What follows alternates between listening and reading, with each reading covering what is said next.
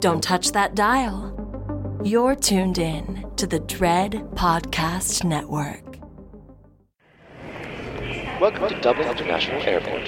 Volchika Airport via Attahia. Ah, finally landed. Oh, I'm so excited that the annual Sukadika retreat is in Dublin this year. Attention flyers. We're delighted to say Volcha to travelers attending the annual Sukadik retreat. We hope Ireland offers plenty of Deek Suki. Finally, after years of not traveling, waiting for COVID to end, events being canceled, it's finally time to go to something great. Attention flyers. Please remember to pick up all bags in Terminal 2. We regret that a traveler's liter-sized bottle of lube has exploded. Please take care. Huh. Oh, okay. Uh, now I just have to wait for Matty to pick me up, and I can be on my way. I'm just glad the event didn't get canceled this year. Attention flyers. We've just been informed the annual Sukadik retreat has been cancelled. No! Wait, why are they making these announcements in the airport? Oh well, it's episode 80. Vacations are terrifying. I am the writing on the wall, the whisper in the classroom. I'm Marjorie Greene, and I approve this message to save America, stop socialism, and stop China. State of High, we honor thee from life to Desiree! Doubters, the doomsters, the gloomsters, they are going to get it wrong. Horror in the movies. Where are you gonna go? Where are you gonna run? Where are you gonna hide? Nowhere. Because there's no one like you left. What do we want? Justice! When do we want it?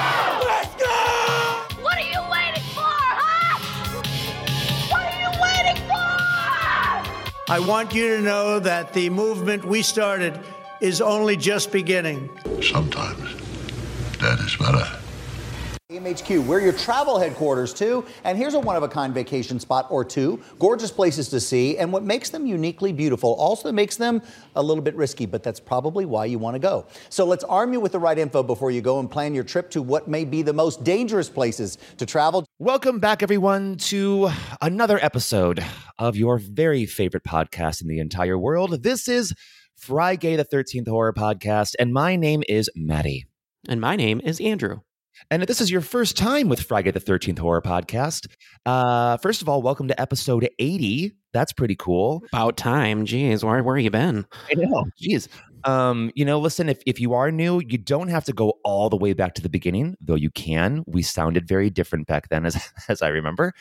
Um, but we're very happy to have you with us. And this is the podcast where we talk about horror, horror in real life, and horror in the movies, all from an LGBTQIA plus perspective. So, welcome to the show. Uh, the 80th episode, we're talking about vacations being terrifying today. First off, though, Andrew, just how are you? You're getting over COVID. How are you feeling? Tell me about it. Everything's great. I hope that people can uh, sound in my voice. That's not the right way to put that. Maybe the brain fog's still here. I'm not sure. Um, but no, I'm feeling a lot better. My voice is a lot better. So thanks for everybody for hanging in there while we went through a, a week of a little bit of grogginess. But all in all, doing good. Good. The weather is finally good here in Chicago. We're finally able to get outside and get some fresh air and sweat our balls off. But uh, how are you, Matty? I'm good. Uh, it's uh, it's it, we're we're actually recording this on Pride weekend, right? So we'll release it for the the first weekend in July. Um, but uh, yeah, I had a nice Pride weekend. You know, um, you know, it's it's. I'm still building up my little new life here. You know what I mean? Sure. And so uh, the community where I live, it's this big complex called Clancy Quay. Um, we have like this little Facebook group, and um, you know, people you know put whatever in there. They sell stuff or they talk about stuff or whatever. So we organized a little um, pride party on my rooftop yesterday. Oh, that sounds fun. Oh, It's it way was- better than it- going to like a big thing. Oh yeah, like people were like, "Aren't you going to the parade?" I was like, "No." like for for once, I'm not going. I, I used to, you know, for people that don't know, I used to be in the parade every fucking year, as Andrew knows. Um, and I was like, I don't want to go to a parade ever again. I'm pretty sure. Um, so yeah, it was really nice. I met a bunch of new people, made some new friends. That's always a fun thing. I had a great time. I am also, uh, I'm coming out of my hangover, but the hangover was intense. this morning. Um, As it I'm- should be on Pride Week. Right. But but I'm feeling good now. So yeah, it's a good thing. Now, Andrew, let's talk about uh, we always like to talk about what's making us feel good, right? Now let's talk about what's making us feel bad. Are you ready for it? Let's get depressing. Excellent. So for uh for this uh episode certified terrifying corner, um, there's only one real thing to talk about, and everyone knows what it is because uh, we're recording this on the 26th of June. On the 24th of June, the Supreme Court of the United States of America, you can call them SCOTUS if you like, um, they uh, released the opinion that overturned Roe v. Wade and Planned Parenthood versus Casey, um, the two uh, the two decisions from the Supreme Court that set the precedent uh, that that gave uh, women a guaranteed right to an abortion uh, across the country. Um, it is uh, insane, and um, I I I just don't um, I don't you know I, sometimes you think like surely it can't get worse, and then it it just keeps getting worse. Yeah, uh, I prefer to call them scrotum, but uh, Yeah, that's fine. um, yeah, I've I've been dealing with um, some pretty tough feelings over the last couple of days and having to wrestle um, what that means for me in my life and what that means for all the women that I know and Yeah. have known that have had to deal with some tough decisions in their lives. And if they didn't have that choice, then what they would have gone through or what they maybe wouldn't have lived through. So, Yeah. um, really, really scary uh, for not only women, um, but really what this precedent sets. Uh, oh, sure.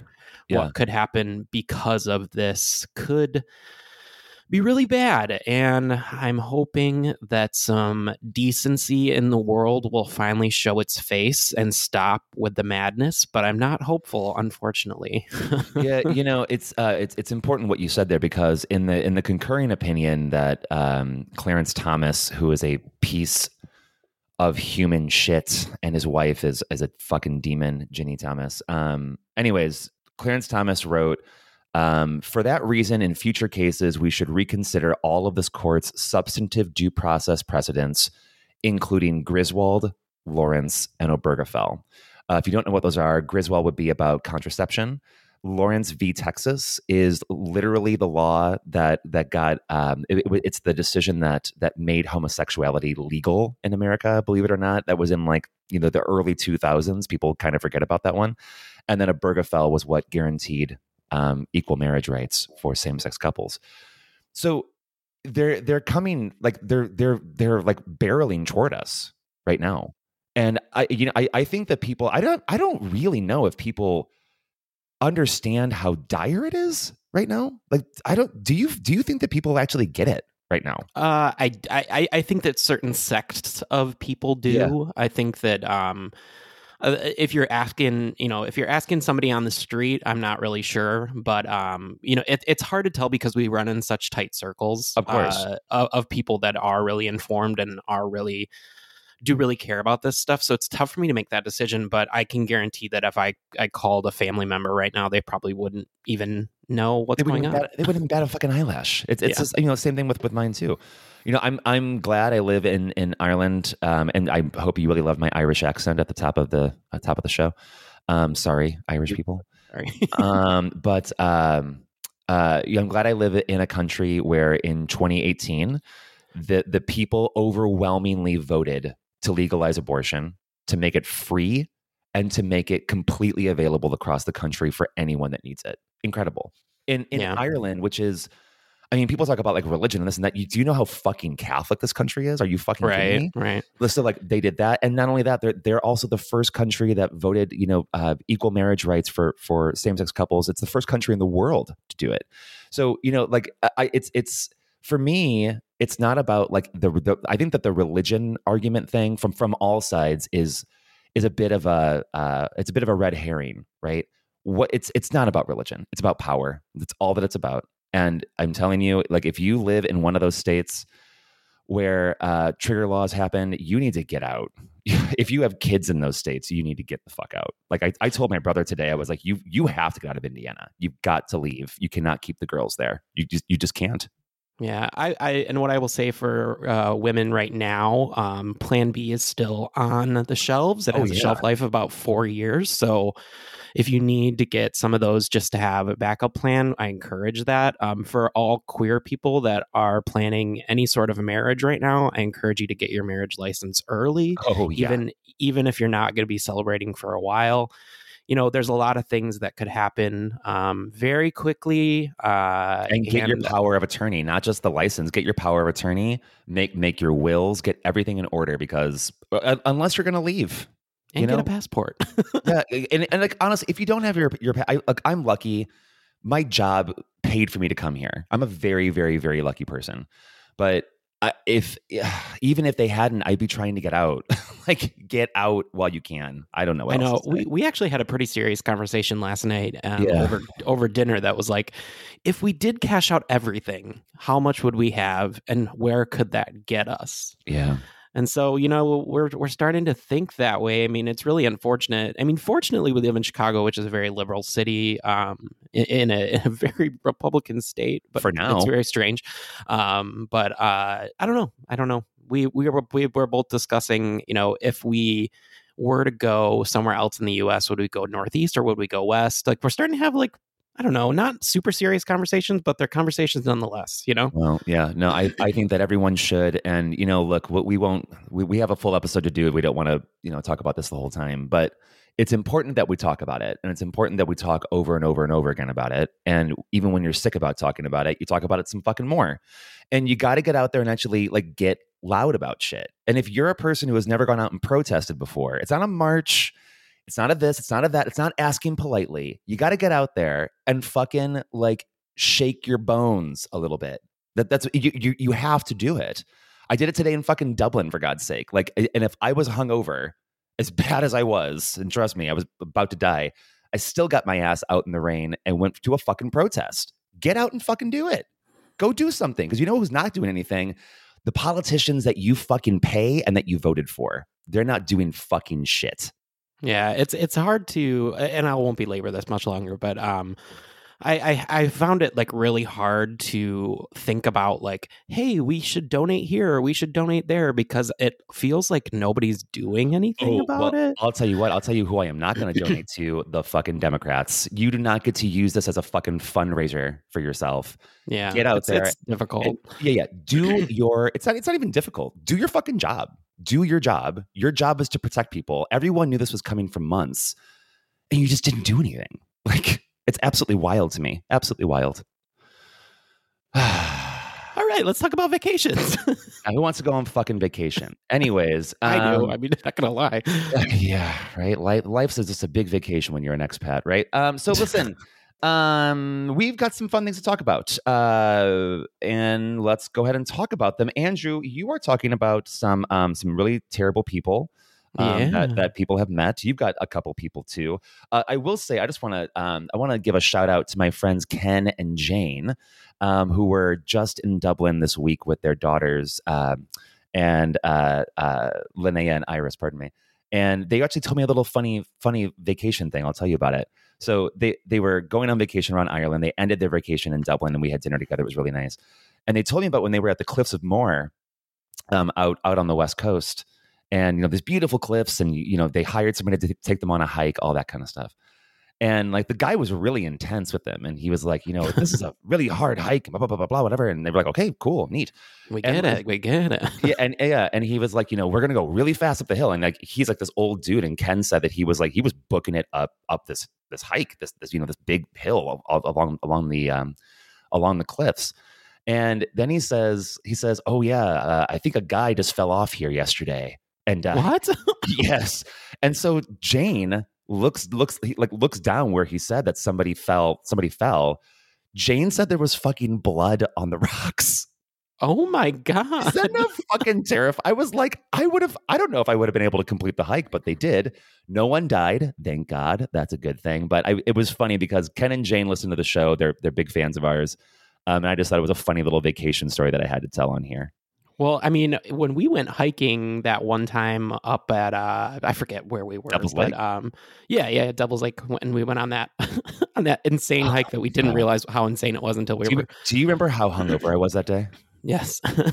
Oh my god! um but I I have some heights issues, so uh that was an experience and then when we got back to the camp I looked up how many people have died at Devil's Lake and it was like so many people have fallen off these cliffs. I'll tell you too. It, it, you know, anecdotally on on that same trip, we we got up to Devil's Lake, which if you haven't been before, it's a really beautiful place. It's it's it's gorgeous.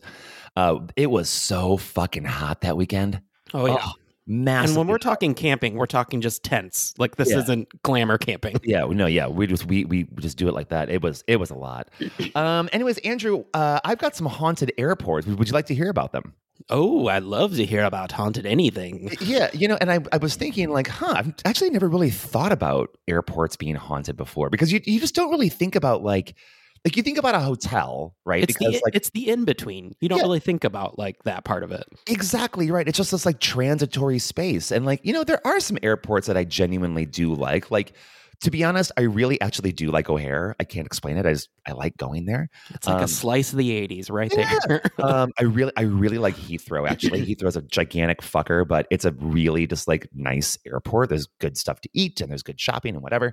Um, in you know, Dublin Airport is actually not that bad either when it's actually working well. Um, Palm Springs Airport. It was beautiful. Oh, Palm Springs Airport. Oh man, maybe I'll maybe I'll tell that story at the end from a vacation when I got really really stoned and drunk. Remember? And you guys sent me off, and I and I woke up. Well, let me just tell it now, Andrew. Fuck it. Here we are. So I, I was absolutely bombed out of my brain. I left Michael and Andrew at a gay bar. I think that called- you got uh, shampoo drunk. Like Oh, it was like, girl. where you you didn't quite go through the hangover and Oh just yeah. Went again. fucking wild. And so like we I leave Andrew and Michael at this bar called the Tool Shed, which was Shout out hilarious. to the tool shed. hey Tool Shed, what's up, girl? Um, and then I get to the fucking airport. I'm crying because I don't want to leave Palm Springs and go back to Chicago. And I am so drunk. I go into the airport. I have another beer. Talk to some guy about golf. I don't even play golf. Um, and then I get on a plane and I uh, wake up suddenly. I just go, and I look at the woman next to me and I go, Have we left yet? And she goes, Yes, we're in the air. We're flying. And she, and I just laid back down and went, Ah. I bet you she t- still tells that story to this day. Anyways, I just I had to I had to give that little one out there. Anyways, let's talk about some some of these airports though. The first one, Andrew, is uh, this this comes from SkyCop.com, if you can believe it. Uh, the five most haunted airports in the world. Uh, the first one is another one of my favorite airports, uh, Daniel K. Inouye International Airport in Honolulu, Hawaii. Um, it's a, it's a really great airport. Um, Andrew, you you have not been, you know, you only went to Maui. You didn't go to Honolulu. yeah, we flew directly into Maui. Yeah, so. right, sure. Um, but it's it's a really great airport. Um, it's right in the heart of Honolulu, and you know it's just, it's it's pretty because it's in fucking Hawaii, whatever. Which we'll talk about more in one of our movies. Um, but this airport opened in 1927. And there is a ghost there that is called the Lady in Waiting. The Lady in Waiting is a blonde woman in a white dress who has been spotted all over the area. Another white dress lady. Where do they get all these white dresses I from? know, right? Exactly. Um, including the gate. And she was reportedly a woman who took her own life after the man who promised to marry her left on a flight. Aside from the lady in waiting, the Honolulu airport has some minor hauntings as well. People have reportedly seen a ghost on the Wiki Wiki shuttle. Um, and the choking ghost received that name due to causing a sensation of someone sitting on your chest and choking you. That is Hmm. a little terrifying, right? You know, Um, uh, for some kinks, I don't know. Yeah, I guess so. Uh, you know, there are also reports of toilets flushing themselves for no reason, which is pretty scary. Can Now, you imagine it being a ghost that just walks around just like flushing toilets for fun? Like, what is this afterlife? Like, you know, Andrew, I think that that would actually be kind of a cool ghost, to be honest with you. You know, um, now the next one here is Islamabad uh, Airport in Islamabad, Pakistan. Of course, uh, this is a fairly new uh, airport. Um, it, it opened in 2018, so you know, not a lot of time for a ghost to like you know make a thing there. Um, but it, the the ghost here apparently is all about energy, and people claim to have uh, to feel a heavy energy at the airport. Um, and they don't feel comfortable at the airport at night. The workers also felt the pressure on the chest thing, just like they felt in uh, Honolulu. Um, so maybe this is a ghost thing at airports. Maybe they like to sit on people's fucking chest and like I don't know, do some scat shit or something. I don't fucking know. You know, as you do, as you do. Yep. Happy Pride. The next one here is Kempegowda International Airport in Bangalore, India. Uh, and this one uh, also has, believe it or not, a lady in a white sari, Andrew, uh, on the runway. Uh, once a pilot even called the airport staff to help her, but by the time they got there, she had vanished. Uh, this next- is all big linen talking, you know. Oh yeah, yeah, for sure. For sure. now the next one here is Suv. Uh, here we go. Suvarnabhumi Airport in Bangkok, Thailand. Suvarnabhumi is not just a haunted airport; it's actually considered one of the most haunted spots in Thailand. I would um, love to go to Thailand. I'm just oh, going to say that. I want to go to Thailand so so so bad. Um, but before this place was built, it was known as the Cobra Swamp. Um, it was also an ancient burial site. Well, there so, you go. yeah, exactly. Maybe not a good place to put an airport, but whatever. You move the headstones, but not the bodies. yeah. Now, there were strange incidents and fatalities during the construction. Uh, and so 99 Thai Buddhist monks had to perform an elaborate exorcism. Uh, at the conclusion of the ceremony, a baggage handler claimed to have been possessed by the guardian of the cemetery, which is kind of crazy right? What a story. 99 Thai Buddhist monks, 99 red loof balloons as well. Uh, the final one is in the United States, Denver International Airport in Denver, of course. There's a uh, lot around this airport. Oh, a yeah. lot of speculation, and also a lot, a really cool airport. If you haven't been to it either, um, it just it looks really neat as you as you fly in. Um, so Denver uh, International is uh, probably the most famous haunted airport in the world. There were issues with the construction, and do you want to know why? all because it was built on top of a sacred Native American burial ground. Really terrible idea. Um, of course, Denver attracts more conspiracy crackpots than ghost hunters, says this article. Uh, the murals in the airport are kind of weird, which makes the Illuminati weirdos really unduly excited. There's also, the, have you seen like the big blue horse outside? Yeah, I, have read a lot about the Denver airport. It's uh, it's interesting. Need, needless to say, pretty wacky shit, isn't it? God, it's crazy. Yeah, I mean, there's even stories of like a whole underground world that lives underneath of the airport. That's like supposed to be like where the elite are going to go when the world ends. Andrew, maybe maybe maybe you and Michael can go there. Uh, I think we're good. Try to get in. Anyways, I hope that you've enjoyed hearing about five of the most haunted airports in the world. Yeah, I guess uh, we'll always know where the ladies in white go. In white. I, I, hope that I turn into a lady in white in the afterlife. I mean, there's there's here's the hoping. You yeah, know what I mean? Right? At least know? people will talk about you still. Fair enough. Um, so I want to talk about the more the life part of vacation, I guess. Yes. Um, so I think we've all been on, you know, different kinds of vacations. You know, there's the road trip, there's the uh, Airbnb, which I'll talk about in a little bit, but then there's the other one, the all inclusive. Now, Matty, I know you have recently gone to an all inclusive in the last couple of years. Yeah, I will. Uh never do it again. to be completely it's got honest. I uh, for me it's got its place. Uh, it depends on what kind of vacation you want to have. If you're looking for a more just relaxed, chill, maybe find a place that you can just like be there with your significant other or your friends or whatever and rent a house and yeah. just like chill out. Um, but I if mean, you're looking for something that's like very party, very uh, lots of people everywhere, and you know you can eat and drink whenever you want, then maybe an all inclusive is for you. It's got its place for me, uh, for sure. I, I think for me, it's just like if if there's one out there, the one I've only been to the one, right?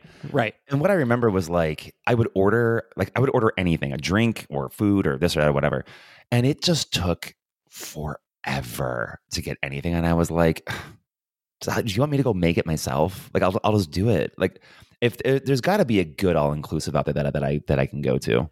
I'm wondering if you suffered maybe a little bit from post pandemic, uh, like not having as much help as they probably needed. Because eh, it's it's possible. I've, I've, been to that same resort and I did not have that experience. But I don't know. But anyway, so when you go to these all inclusives, obviously you're surrounded by a lot of people you don't know. They're all on vacation too. They all have their own agendas. But HuffPost put out there the worst couples you meet on these types of oh, vacations. Oh, and I think that we can all kind of relate to at least one of these people. Oh, for And then I'll tell you a, a personal story about these kind of people at the end. But um, the first one is the couple who won't shut up about their kids. I think Oh, we God. all know these people. They maybe have left their kids for the first time, or they have been a slave to their children for a number of years with uh, softball games and baseball games and after school specials and blah, blah, blah, blah, blah. And they're just getting away for the first time. And that's all they have left to talk about is their kids. And I think we've all run into these people, unfortunately. Kids are a blessing. That's all I'll say. yeah, I just don't want to hear about them. To- like to be honest, I just I don't really care, you know, especially on a Uh, vacation. Yeah, for sure. Um, then the next one, the perpetually fighting couple. Disgusting. we've have all run into these people on vacation. They are the people I that think get I- day drunk and then fight all night. Yeah, I mean, frankly, Andrew, I've been that couple before, um, and I will never do that again in my life. yeah, I mean, if you're if you can't go on vacation with your significant other and not have a good time, there's something wrong with It's that. a red flag. Yeah. Um. All right. And then uh, the third one, the old guy and the way younger girl. I think Gross. that we've seen this even the reverse, the way older woman with a much younger man. It's kind of a stereotype that I don't think we'll ever get away from because it actually exists in the real world. Yeah. Um, uh, find uh, the number four, the excessive PDA couple. I think we've all seen these people. They're very excited to be on vacation and they want to show you everything.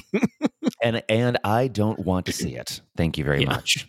At all. And then finally, uh, something I have some personal experience with uh, the older couple looking for a threesome. wow. Yeah, we'll just leave it at that. You can make up your own story about my experience with couples looking for a third. oh my god.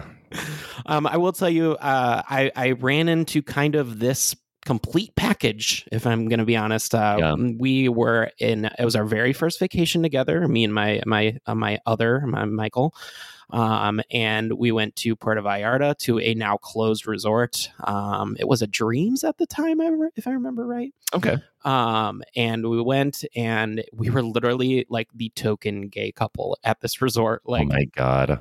everyone wanted to talk to us everyone wanted to know our story blah blah blah blah blah we finally made friends you know i put friends in quotation marks because i think that everyone understands like the term vacation friends um and uh we made couple these two couples uh from chicago area suburbs or whatever and at first everything was really fun like they were just super laid back super fun wanted to just eat and drink like we did and you know like lay around and just go on vacation. All seems great. And then slowly throughout the week, because they were there on the same package we were, so they were there the whole time that we were. Um, slowly throughout the week, the the the shards started coming off and you started to chip away at who these people really were and i can tell you by the end of that trip when we were looking for this woman's husband in the middle of the night because he ran away to go buy weed from someone What? I was just like, we can't do this anymore. Like, we need to not, not. And then they're like, oh, we should get together in Chicago. And we're like, yes, of course, absolutely. Never Yeah, saw him again. Never. bye bye. That is that's so like th- th- that's just big drama that nobody needs. yeah, I don't know why.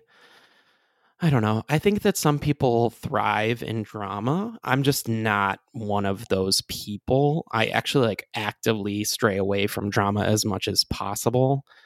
Um, I don't know if that's the Scorpio in me or what, but I just can't deal. Well, I mean, it's I look. I I think there's there's drama that we you know we're always going to have to deal with some kind of drama in our lives. That's just part of of, course, it. yeah. But like on vacation, like no, I I don't want to help you look for your husband, and like Right. I wouldn't even like dream of asking somebody to help. Like I would be, I would honestly, I would be so embarrassed that I would be, I would like, I, I, I my, my dignity couldn't handle that. Yeah, yeah. Well, then there's there's another kind of vacation that I, I alluded to a little earlier, and that's kind of like the newest wave of of vacationing, and that's the Airbnb, VRBO, Oh, sure. uh, short term rental, however you want to put it. Like that's you know kind of the the newer thing that's been happening in the last, I'd say, what would you say, decade probably? Yeah, I would, I would say ten years. Um, I've done many of these, most of them very successful. Uh, you know, for a number of years, a group of my friends, in- including Matty, uh, rented a cabin uh, in the winter, and it had a hot tub and a fire pit, and it was awesome. Um, I've never really had a bad experience with Airbnb or anything. Um, I'm not sure if you have or not. I've I've had uh, mostly good experiences. The the only one that was maybe just a little off uh, was the last one that I had in Hawaii. So I used to go to Hawaii every year, twice a year uh, for work. It was wonderful. I really, really loved going to Hawaii. Um, and I would spend uh, the business time in Honolulu, and then I would go to the North Shore to Haleiwa, which is like my favorite place in the entire world. Um, and Haleiwa was great because it's a beautiful little town, and there's there's a lot of Airbnbs up there. Um, so you kind of have your pick from like you know you can stay in a shack to like a mansion. It's totally up to you. Um, and I found this one with this guy that like just like seemed like a cool guy. He had a great house right on the ocean. Um, and like like as soon as I got there, like he was just real friendly and um and he Oh, would no. he, he like he like he like asked me for he like he like saw that I had a pack of cigarettes. He was like, "Hey, can I have a cancer stick?" And I was like, "Sure." And he's like, "All right, let's go smoke on the fucking deck." And like he was just like a really intense, like outdoorsy, really like built dude. His, oh, his name was Ryan. His name was Ryan. Yeah, yeah. And like he like walked around naked and like what? Like I accidentally walked in on him in the bathroom, like when he was taking a shower, and he was like, "Hey, buddy, what's up?" Like just dong hanging, like hanging around. It was crazy. I don't understand these type of oh, people. Oh, it was wild. And then like one night he like he he took me and then there was this other couple that was that was staying there too. And they were actually really, really cool. So we all got along. Um, but he took us to go buy firewood and we had this crazy fire. And then he was like, let's let's fucking streak down the, the beach and jump in the water. And so we all just got naked and like ran into the water. It was just it was a wild time. The, the, the, that's not even the weird part though. The weird part comes in toward the end of my stay. It was like the second to last day like apparently somebody else owns the house with him and he didn't he never said that and um like they brought their kid over and so like there was like a kid there like just hanging out and i like i i happened to be like at the house the whole day that day because i had to do some work and i told him i was like why like you should have told me there was going to be a kid around that's not really what i was looking for do you know what i mean Yeah, yeah. Expectation is everything. Well, do you want to hear some other Airbnb nightmare? Yeah, sure. Tell me. Uh, most of these are about the uh, what do you call it? The uh, I don't know. It's not landlord. What would you call the the not the renter, but the rentee? Like, um i guess i mean i guess just the rent the like the, the person who rents the renter Yeah, yeah, yeah. So these are um, some problematic renters, if you will. Um, the first one is entitled, and these all come from Lodgify.com um, The Flat That Became a Pop Up Brothel. Oh my god! Why? In a time old tale of trusting your gut instincts, Colin found out the hard way that an Airbnb guest who wanted to pay cash rather than going through the website's secure system should have been a red flag from the beginning. Uh, a quick Google of the guests' names led Colin to discover they were actually high profile escorts who had been using the property with their clients. Upon arrival, he found empty wine and Prosecco bottles, along with used condoms and wrappers overflowing in the bin. Uh, he suspects that the escorts made a grand total of about 5,000 euro during their two night stay, Jesus Christ, in his 85 uh, euro a night rental. So they, I mean, you know, uh, sex work is real work. So whatever. Yeah, sex work is work, baby. I mean, go out there and do it. Now, I'm sure that uh, Airbnb has probably included a clause now to be like you can't conduct business or whatever. Something. yeah, something, I something think that like they've. I think they've had to learn the hard way over their uh, decade span of how what they accept. um, the next one, the should have known New Year's disaster. Excuse me. Uh, when Ricky Camp Ricky, not Ricky. Why did I say Ricky? um, when Ricky Campbell booked Christina McQuillan's London apartment for a New Year's celebrations, that's your come on, people. We all know that people get stupid on New Year's. Like terrible idea. Um, the host didn't think twice before accepting. A few hours and a few thousand pounds worth of damage later, Oh my God. neighbors called McQuillan to warn her of a hundred strong party that was happening in her London home. Oh my as God. well as leaving the stench of cannabis behind, the partygoers also managed to rip floorboards up and pull a television off the wall. Uh, why would you even like? What's the point of that? Like, why do you pull up a floorboard for what? Don't know. Oh, all I'll say is that I did. I have had many a uh, Halloween parties at a uh, at a house that is very infamous in, in Grand Rapids. And Yeah. uh, girls with their high heels will cause a lot of damage. Oh, that is I'll say. absolutely true. Yes. Um, the Airbnb guest that refused to leave. Oh my god. Corey rented her vacation rental apartment in Palm Springs to two brothers for six weeks. Oh, wow, that's a lot of money. That's a long time. Um, the booking process went smoothly and everything seemed normal. However, they refused to check out. Um, they actually cited California tenants' rights, which made it difficult to evict them. And after 30 days without having to pay a relocation fee, uh, fortunately, the Passionin brothers quit, left quietly in the night after two months without any damages, thanks to a firestorm of publicity and the help of the couple of uh, and the help of a couple of lawyers. Uh, Wow. and Airbnb actually did offer to pick up the uh, legal fees for this one. Oh, So that's crazy. um, tenants' rights is really weird. Um, I coming from being a landlord, I was a landlord for um like 10 years uh, when I owned my house. Uh, I owned my house and rented it. Uh, and I, it's a difficult process. Don't ever become a landlord because it's really Yeah. weird. And the legal system that supports both ends of it, both the rental, you know, the people that are renting and the landlords, is so screwy that it is not worth your time. I know it seems like a uh, an easy way to make some side money, but it will engulf your entire life. Yeah. Um, okay, so this next one is entitled "The Smell of Death." Oh my god, Jesus. Um, owners who rented out their cabin to five young adults came back to a disgusting smell of death. The only thing they found to this, the way that this is phrased, is so strange. The only thing they found to explain the special smell was six dead deer underneath the house. Oh my god. Like, is this a ritual sacrifice? That's so witches? Oh my god. All right, and finally the last one, which I think we've all kind of had um after watching movies like The Rental and um you know there's a couple of other movies that kind of cover, you know, Superhost is one of them. What was the one Is- the the the recent one with the guy from uh Downton Abbey? Uh That's The Rental. that's the Yeah. rental. Man. I'll I'll talk about that later. Go ahead. Um, so I think we've all suffered from a little bit of paranoia. Like what? Um, this is not a uh, business sanctioned house. You know, it's not a hotel. It's it's it's run by an individual, and who knows what they're watching. Uh, one paranoid patron, uh, one guest in particular, was extremely paranoid that her Airbnb had hidden cameras throughout the unit, despite the hosts being live-in. Uh, so they were also there. Um, her fears could not be swayed. According to a Reddit user, um, uh, H Twatter is the Reddit. That's the weirdest screen Yeah. name I've ever seen. But um, the quote: "She dismantled the lighting fixtures, picture frames, medicine cabinets, remote controls, etc."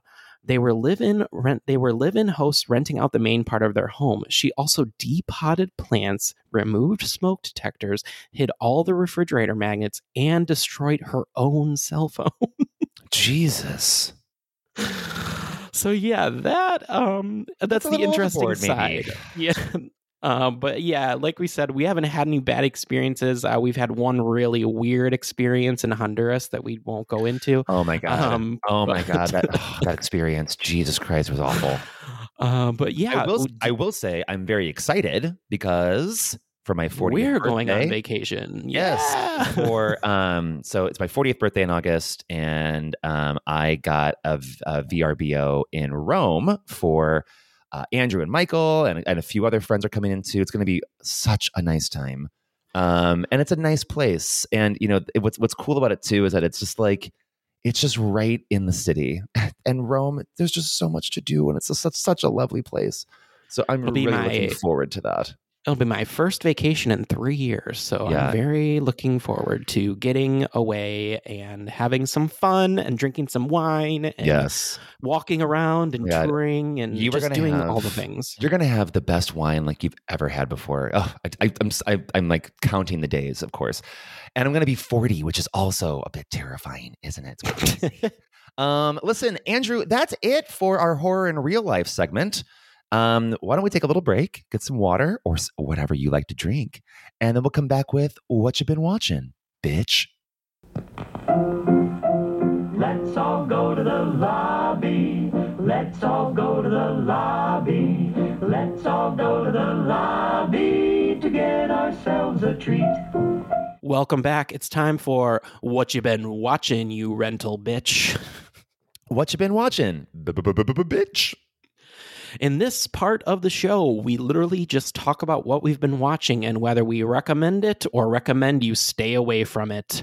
Matty, tell me what you've been watching, bitch. Oh yes, here it comes. I'm going to start. uh, So this week I've got um I've got two bad and two good. I usually bring only good, um, but so here I'll do the bad ones first.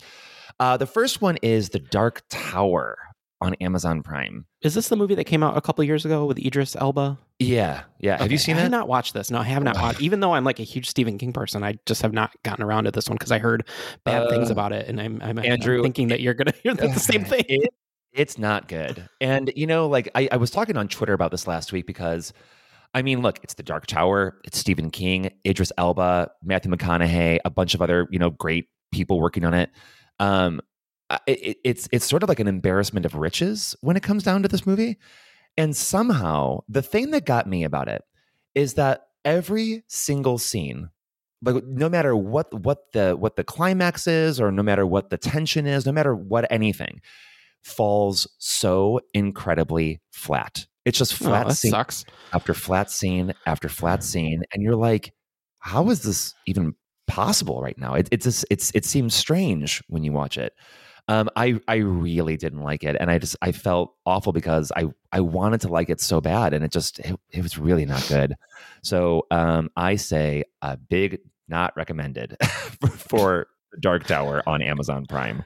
Exnay on the Tower Dark. Yeah, My first one it comes to us from Disney Plus. Uh, this was kind of one that kind of like went. It, it came and then like no fanfare. I felt like around it at all, which I was really surprised. Um, but it, it, it's I would say it's not a kids movie, but it's not an adult movie either. So interesting. I mean, take it for what it is. Uh, Chip 'n Dale Rescue Rangers on Disney Plus. This is the new movie that is the, uh, I guess you'd say, continuation of the story. Chip after- and Dale Rescue Rangers there's a great. Rangers. You got to listen to the cover that they did for the uh, movie. It's actually Oh really hell good yeah! Of that of that song. Um, but this is set in kind of like a Roger Rabbit universe where okay. like where like humans and cartoons are all kind of living in the same world. Um, and it's kind of like the story. It, it's funny because like Chip. I forget which one's which. If I'm being totally honest, Chip is actually like 3D animated, and Okay. Dale is actually like flat animated. Um, because uh, you know, he says that he got the CGI work done, so it's it's actually really funny. But I um, love that. Um, it's got like a ton of characters that you would never expect. I mean, like Flounder from Little Mermaid shows up. Um, other other rescue rangers show up. There's just like a ton of stuff going on here that if you're a child of our age, so I would say anywhere from like probably at this point 33 to 43, Yeah. a lot of these cartoons are going to look familiar to you.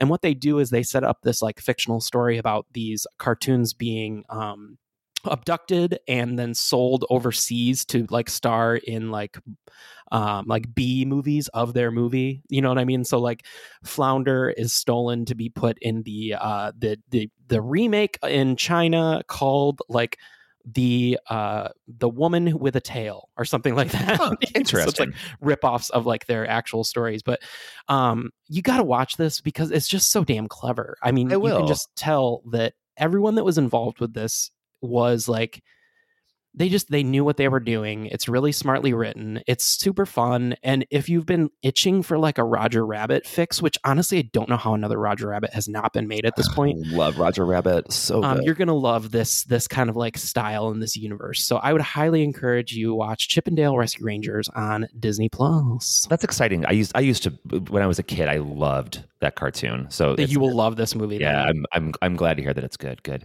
Um, the next one that I watched uh, was only on Netflix. Have you heard about this one? no i actually don't even know what this is at all Uh, so it is. Um, it- it's it's a it's a it's a virus story that came out like just before the pandemic. So you can imagine how that went down, right? yeah um, it came out in 2019, and I think near the end of the year too, which is probably why a lot of people just didn't really like you know watch it or anything. Um, it's on Netflix though. Um, look, it's it's got a pretty a pretty good cast. Uh, Leslie Odom Jr. is in it. You know of, of Hamilton fame, of course. Um, a couple of other people. Um, so this is about uh, you know in in recent not in recent in the near future a comet. Um, it, it's sort of you know it's it's on its trajectory to, to you know pass by Earth as as comets do, and this particular comet when it when it flies over the Earth uh, like lets off this ash or something, and it like makes a virus, and the virus kills women in the world, right? Um, so you know, I you, despite the pandemic, I actually really love apocalyptic movies like this, right? I, I love you know like I can't think of their names right now, but any sort of like virusy movie, I'm generally pretty into it. This one, however, uh, was not very good, and um, I, I think for me the main problem was a bit of the casting. Like I think Leslie Odom Jr. is a really great actor. The the the the girl, the the woman that was cast, Freida Pinto, um, who who plays his like kind of wife, but kind of not wife. It's hard to tell. Um, uh, she's she's just she's not my thing. like it didn't. They didn't work. It didn't work. And because it didn't work, the rest of the movie didn't work for me. Now, look, it may be different for you. Who knows? Maybe you like this person. Um, I'm sure she's a very nice person. I just didn't like watching her in this movie. Um, so that one, uh, it didn't work for me. Um, also, some of the music in it was kind of cheesy, and I don't know. It just, uh, I wanted it to be good. I like Leslie. Yeah. So yeah, there's that one. It's called Only on Netflix. I also do not recommend. So my next one, um, I finally went back to Shudder after like a three month hiatus of just like not checking out Shudder because I just I don't know. There's just like I don't know if you feel this way. I've, I've kind of been the same way recently, to be honest. I mean, there's just been like a an overflow of riches when it comes to content, and I just kind of forgot about Shudder for a second, but. Um, I saw that there was a new movie on there that starred one of my happy endings people, Elisha Cuthbert. So I had to go check it out. Um, it's called The Cellar. It's one of the newer movies on Shudder. A uh, good idea. Not, I can't recommend at the yeah. end of the day if I'm being honest. Um, it's it's got a really good opener. So it's about these people who it's actually set in Ireland. Um, Andrew, Andrew, is this a is this a Shudder original? It is. Okay. Um, it's actually set in Ireland. It's about Oh, this family okay. that moves into an old house. You know, time is you know the story is old as time. Sure. Um, but um, I guess the guy who lived there before was a very uh, pathetic um, uh, philosopher and like used uh, physics and math and like was really big into that. And um, uh, and the the oldest daughter, who is the worst human being uh, on screen I've seen in a while. She's just very teenagery, if that's the you know the way that you want to say it. Oh dear. Um, she actually goes missing um, while on. She's actually on the phone with her mom. This is all in the trailer, so you don't have to worry about any spoilers. Sure, But sure, sure. um, uh, she's on the phone with her mom. The electricity has gone out in the house. It, it's alluded to that her parents work a lot, so they're home alone a lot, um, which is fine because the kid's like she's probably like seventeen, and the Sure. other kid's probably like ten or eleven. Um, so like a babysitter situation is fine. But um, it, the the electricity goes out, and her mom tells her you have to go down to the cellar to get the fuse box. Of course, you know, as you do. And um, she says, you know, there's 10 steps down to the bottom of the cellar. And she's on the phone with her daughter and she's like, I'll count them down for you. Because her daughter got trapped in the in the cellar once before at the very beginning of the movie. So she's kind of freaked out about the cellar. And um, she's like, there's 10 steps. I'll count them down with you. 10, 9, 8. Or I'm sorry, it goes 1, 2, 3, 4, 5, 6, 7, 8, 9, 10. And then she's like, okay, you made it. And then the daughter keeps going 11, 12, 13. Oh, that's kind of creepy though. And that's what I mean. This movie is set up really fucking good, and the atmosphere is really good. Um, you have to watch this at night because it is such a dark movie. Okay. Um, we tried watching it during the day, and it was just so dark that you couldn't, you couldn't, like, you just literally couldn't. Yeah. Um, but that's what I mean. The setup is so good, and that scene alone like had me super creeped out. Um, but I think that the movie just fizzles a little bit from Oh, there. that sucks. Um, the acting's fine. I, I've definitely seen Elisha Cuthbert be better in things. I don't know if she's very. I- I'm, I'm sorry. I just don't think she's very believable as a mom. I think she's a much better comedic actress uh, than this kind of like serious actress. Yeah. Um, that's just like her lane, I think. Um, but over overall, I just I couldn't get on board with it, and it goes places that is interesting, but like I feel like it's better served as like a short story than like Yeah. A full length movie, if that makes any sense. See, no, th- th- just to kind of riff on Shudder for a moment, right? Like, we, look, we love Shudder. Like, how how cool is it that there's this amazing, you know, streaming network specifically for the genre that we all love? Absolutely love it. Um, also, there is one here called Horror Channel on Virgin, which is by far the worst network you could possibly imagine because they literally don't show any horror films, which is kind of funny. Um, they like they pretty much just play Star Trek all day long. Um, Oh my anyway, God. anyways, um, Shudder Originals. Um, it- you know, I wonder sometimes if that's the reason why I don't go on Shudder very much anymore. Because, look, once again, I love Shudder, and Shudder does a lot of things really, really well. Um, for example, the documentaries. Every documentary on Shudder, I fucking love. I, I think they're amazing. They're, they are truly informative. They're entertaining. It's great stuff. When they get the classics on there, it's wonderful. They've done some really great queer stuff on there, right? They they they do good at, at curating those things. The Shudder originals, though, for me, they almost always fail. Like they just they tend not to work with what I like. Um, and I, I, you know, it's a little bit of this, it's a little bit of that. It's a lot of what you were talking about right there. I don't know. How do you feel? Yeah, it's it's very hit or miss. I mean, we've had great movies like Revenge, and Sure, uh, yeah. we've had great movies like uh, Spiral. We have both really Yeah, liked. I love Spiral. Um, but it, it's very because they're trying to, uh, and I, I I think that this is kind of maybe where they are maybe needing to switch things up is they're trying to release something new every week. So it's it's Yeah. just kind of like, holy shit, is there even enough content out there to be able to release something every week? I think maybe they need to do like once monthly so that they can curate really good stuff rather Yeah, than just and- releasing stuff over and over. Yeah, and take your time with it. It's just, yeah, I, I totally agree with you on this. Um, my next one, let's get to the good ones now, right? For me. Um, my next one is uh I'll do this one first. I'll do Top Gun. So I didn't see the new one yet. I do really want to see it. Um, but I rewatched it because it was, it was on demand, the, the the original Top Gun. And I gotta tell you, I love this movie. And there are so many reasons why I should not love this movie. but I It's love this very movie. Oh yeah, yeah. I mean, look, I, I think it's just a bit of nostalgia, you know. I mean, like, look, it's it's going back to my childhood watching this, and like, there, it, like, I I really hate rah rah Amer- American shit. I fucking hate it, but for whatever reason, I like it in this movie, and like, it like so much of this movie makes no sense at all. But Tom Cruise is so cute, and all the other guys are cute. I just, it's and it's fun, and Val Kilmer looks like a normal person, unlike now um it's just it's a great movie I, I i can't cavil about top gun enough if you are a person who has not seen the original top gun you should go see top gun motherfucker is good and I, i'm going to see the new one hopefully this week in the theater I'll tell you what, uh, play a drinking game every time they play Take My Breath Away or the music Yeah. from it. Take a drink and you'll Oh be God, it's so- satisfied. right it's so good anyways there's there, there's there's my third one Cool. Uh, Top Gun, a movie from 45 years ago.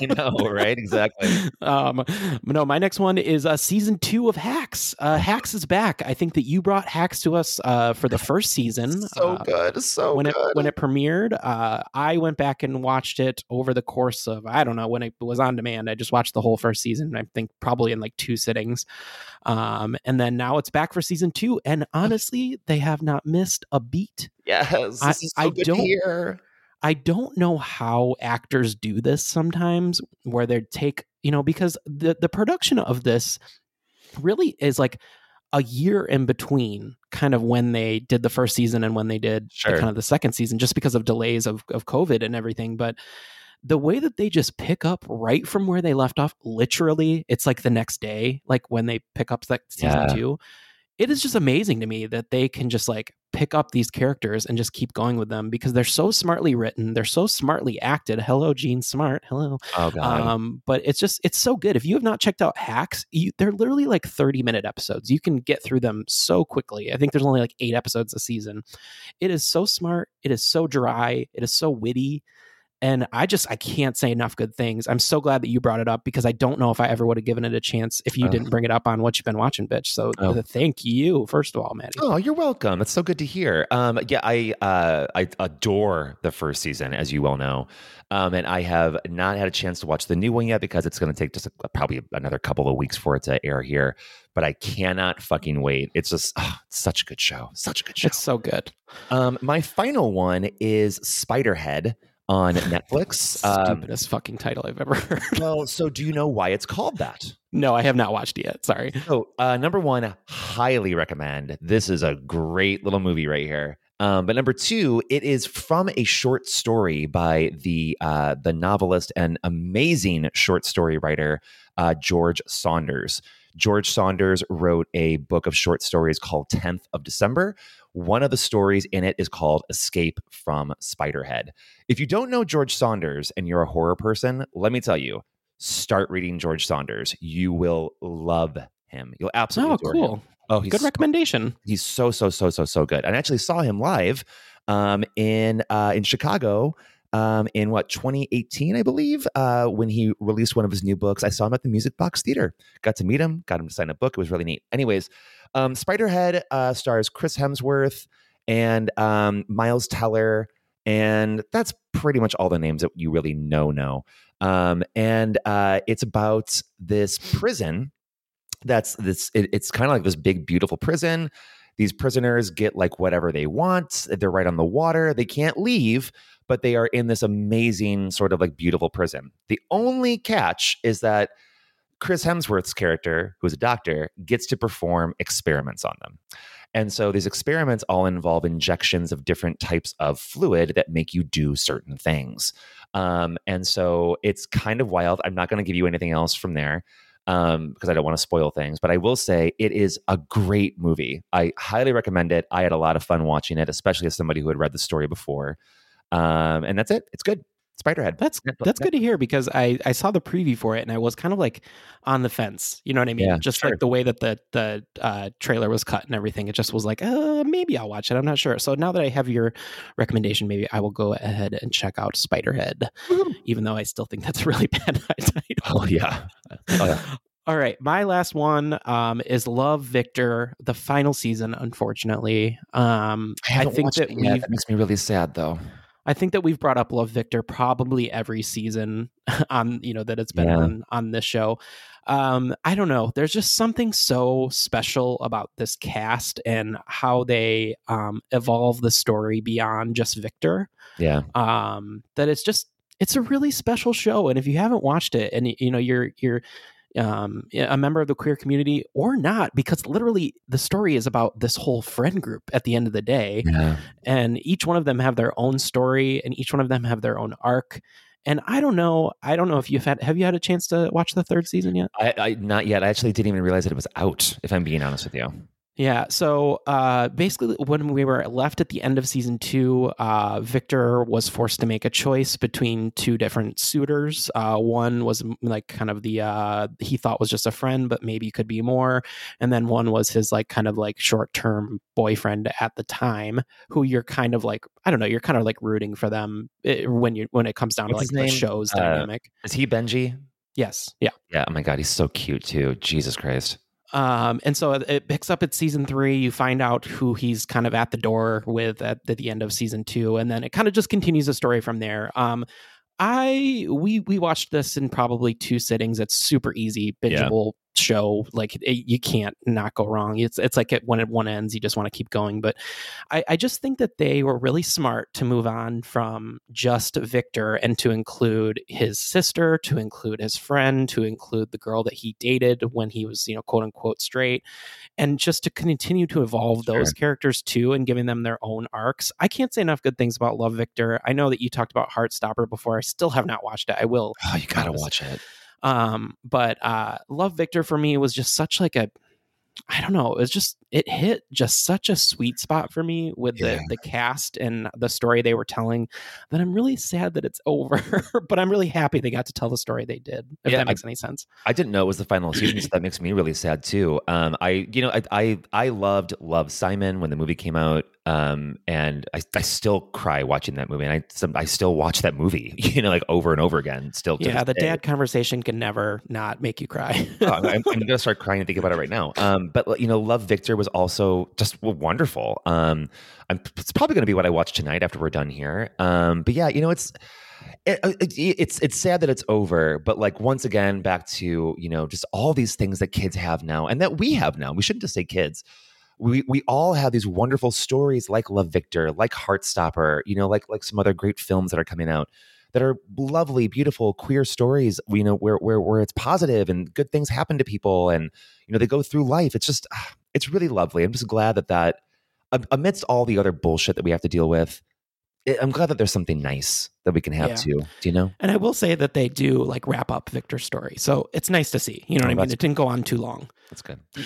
well, in this edition of What You've Been Watching, bitch, Andrew brought us Chip 'n Dale Rescue Rangers on Disney Plus, The Cellar on Shudder, Hacks on HBO Max or on demand in uh, Europe, Love Victor, the final season on Hulu or on Disney Plus for me. And Matty brought us The Dark Tower, which you can currently stream or don't, maybe on, Amazon Prime, um, only on Netflix. Top Gun, yes, the original on, I guess, is on demand again. And uh, Take My Breath Away, uh, and the finally Spiderhead from Netflix. Cool. Well, listen, we've got two really. I'm excited to talk about these movies next, Andrew, because I think they're ones that we both like. And Yeah, yeah, yeah. We're going to have fun talking about them. So take a little break and we'll be right back with our first film, The River Wild.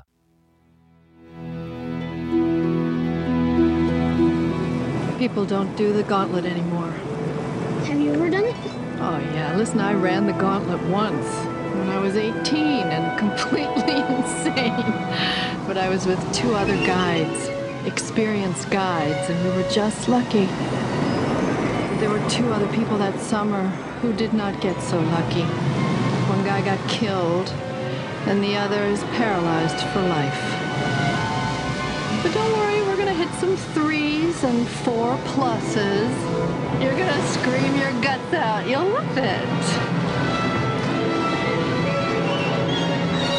We are gonna risk death a number of times on this trip. Make sure you have your life vests on because we're going down the River Wild. Andrew, tell us about it. The vacation is over. While on a family vacation, rafting expert Gail takes on a pair of armed killers while navigating a spectacularly violent river. The River Wild is directed by Curtis Hanson, written by Denis O'Neill. Production company and distribution was handled by Universal. Gail Hartman is played by, Mer- first time on the podcast, Meryl Streep. Yeah. Uh, Rourke Hartman, played by Joseph Mazzello. Tom Hartman, played by David, Stra- David Strathairn. Wade, played by Kevin Bacon, a, a promising return to the to the podcast. um, Terry is played by John C. Reilly, which I forgot all about. Yeah, right. Um, Ranger Johnny shows up as a cute little button of Benjamin Bratt, and Maggie the dog is played by Buffy the dog. Uh, rated PG thirteen. This was released on September thirtieth of nineteen ninety four. Comes in at a, uh, one hundred and eleven minutes. It was the locations were Montana, Boston, kind of uh, all over the place. A little bit in Oregon. Um, and the budget was 45 million, which seems like a lot, but um, uh, the gross was 94.2. So it definitely turned out okay for the River Wild. Matty, tell me all about your experience. Uh, I, I, I'm guessing you'd seen this movie before. Oh, yeah. Um, we'll see if people gang up on us to say this isn't a horror movie, but in my opinion, it's Look- pretty horrific what happens to these people. So and and also like uh, we we've talked about this before. I don't care what you think horror is. I I just really don't care. Um, I mean them. You know what I mean? Um, yes, yeah. of course. Well, I just you know I think I think horror can be whatever you want. So you don't like it? I mean, think off. about the think about the premise of this movie. This family is on a family rafting vacation and get abducted by two uh, killers and are hold held at gunpoint for an hour and a half. If you don't think Yeah. that that's core, I don't know what to tell you. exactly right. Um, anyways, look, uh, River Wild. I love the River Wild. Um, it has a, a fantastic cast. I mean, that's why the budget is there, right? I mean, you've got oh yeah, that makes sense. You've got Meryl Streep. You've got David Strathairn. You've got you even have Joseph Mazzello. And why is Joseph Mazzello important? Because he was the kid in Jurassic Jurassic Park. So by the time that this role came along for him, even as a kid, he was making big money then. You know, you've got Kevin Bacon, you've got John C. Reilly. Like there, there's big names in this. And those people command a big fee, of course. Yeah, there's Um, not a small person in this movie. No. Even the even the grandma is played Yeah. by the same grandma as uh, Dante's Peak later in the Right, nineties. right. Um, so yeah, look, I, I think River Wild has a little bit of everything. You know, it's got um, it's got uh, a, it's got a marriage issue, it's got killers, it's got you know a, a kid figuring out who his dad is, it's got um, you know sort of people like like overcoming you know incredible obstacles and you know proving that they're really you know good people and they're strong and blah blah, blah whatever. Um, it's exciting. The- It's got know, a really good dog. it's got, it's got a great dog. I mean, it is cool to watch them, you know, on these real, obviously real rivers, like fucking doing the shit. That's neat. Um, there's just there's a lot going for this movie, and it gives you a lot back. And um, I think that it's uh, it's one of the better thrillers really out there. Um, you know, th- there, there's a lot of little uh, little funny things in here that I that I think are cool too. Like um, there happens to be like this weird Chicago connection in the writing. And I didn't have enough time to really research. It's, it's a busy Pride weekend, right? Um, but um, if you'll if you remember, um, he gives him a he gives him a Lollapalooza hat. Do you remember Yeah, that? yeah. And uh-huh. so there's that part of it. There's a little Chicago connection, but then also, um, you know, he talks. He like the kid that Joseph Mazzello plays. What is it? Rourke? Yeah, Rourke. Rourke becomes buddy buddy with Kevin Bacon's character, which is a foil to Rourke's relationship with his father, of course. Um, and in the course of it, they talk about music a lot.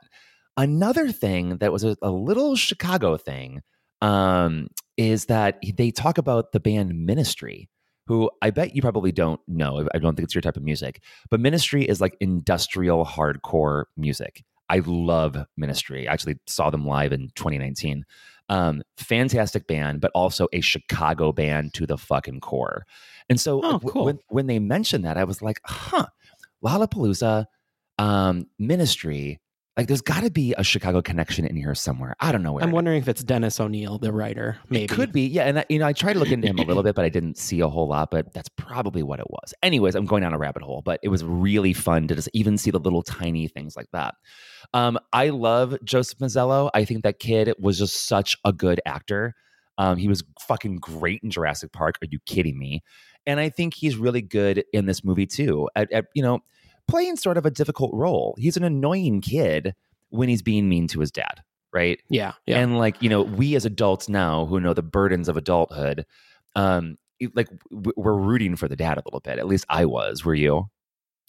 Not at first, I Yeah. will say. Like I was like kind of like I, I listen. For I had probably yeah. I had probably not seen this movie in like ten years, so I didn't really remember the marital problem. Yeah, sure, part sure, of sure. The, part of Yeah. the movie because it's kind of like it's kind of at the beginning, and then it kind of takes a backseat to everything else until kind of like the the big action happens. Um, but at first, I was like, why is this guy such a dick? Like. But he, he obviously he goes through his own transformation, and you end up loving him by the end. Yeah. Um, but I, I just to kind of go off of your uh, Joseph Mazzello uh, uh, line. One of my favorite parts, one of my favorite lines of the movie is where it's at the very beginning where he is going to get the map and the tags for the the the ra- the raft. Sure. And he he trips and Kevin Bacon like helps him up and he's like, "Hey, are you okay?" And he just goes, "Yeah, I just got to get better, or I just got to get new feet." yeah, totally. Yes, yes. It's just like such a weird line, but it was just like it made me it made It's me funny. chuckle. Yeah, it's funny. You know, I Um, I, I did see that oh, the sorry. Jerry Gold Jerry Goldsmith did the did the score for this, which I was like, oh, so typical of like the mid '90s to Totally. have a, a Goldsmith score. But anyway, what were you about to say? Um, I was just gonna say about the dad. Another thing about the dad. Um, boy, wasn't he incredibly uh, athletic for somebody that you don't think is going to be athletic? Do you know what I mean? Yeah, who who does like architectural drawings for a living? Yeah. and like suddenly for an outdoorsy guy, wow, you are literally free climbing a mountain. Um, I mean, I will say he does fall. So but even still, like holy shit! And the dude can swim too. My god. Yeah, I did I did find his like um uh, I don't want to skip to the end too quick, but I did find his like uh his trap at the end to be specifically very complicated. Yeah, my god, yes.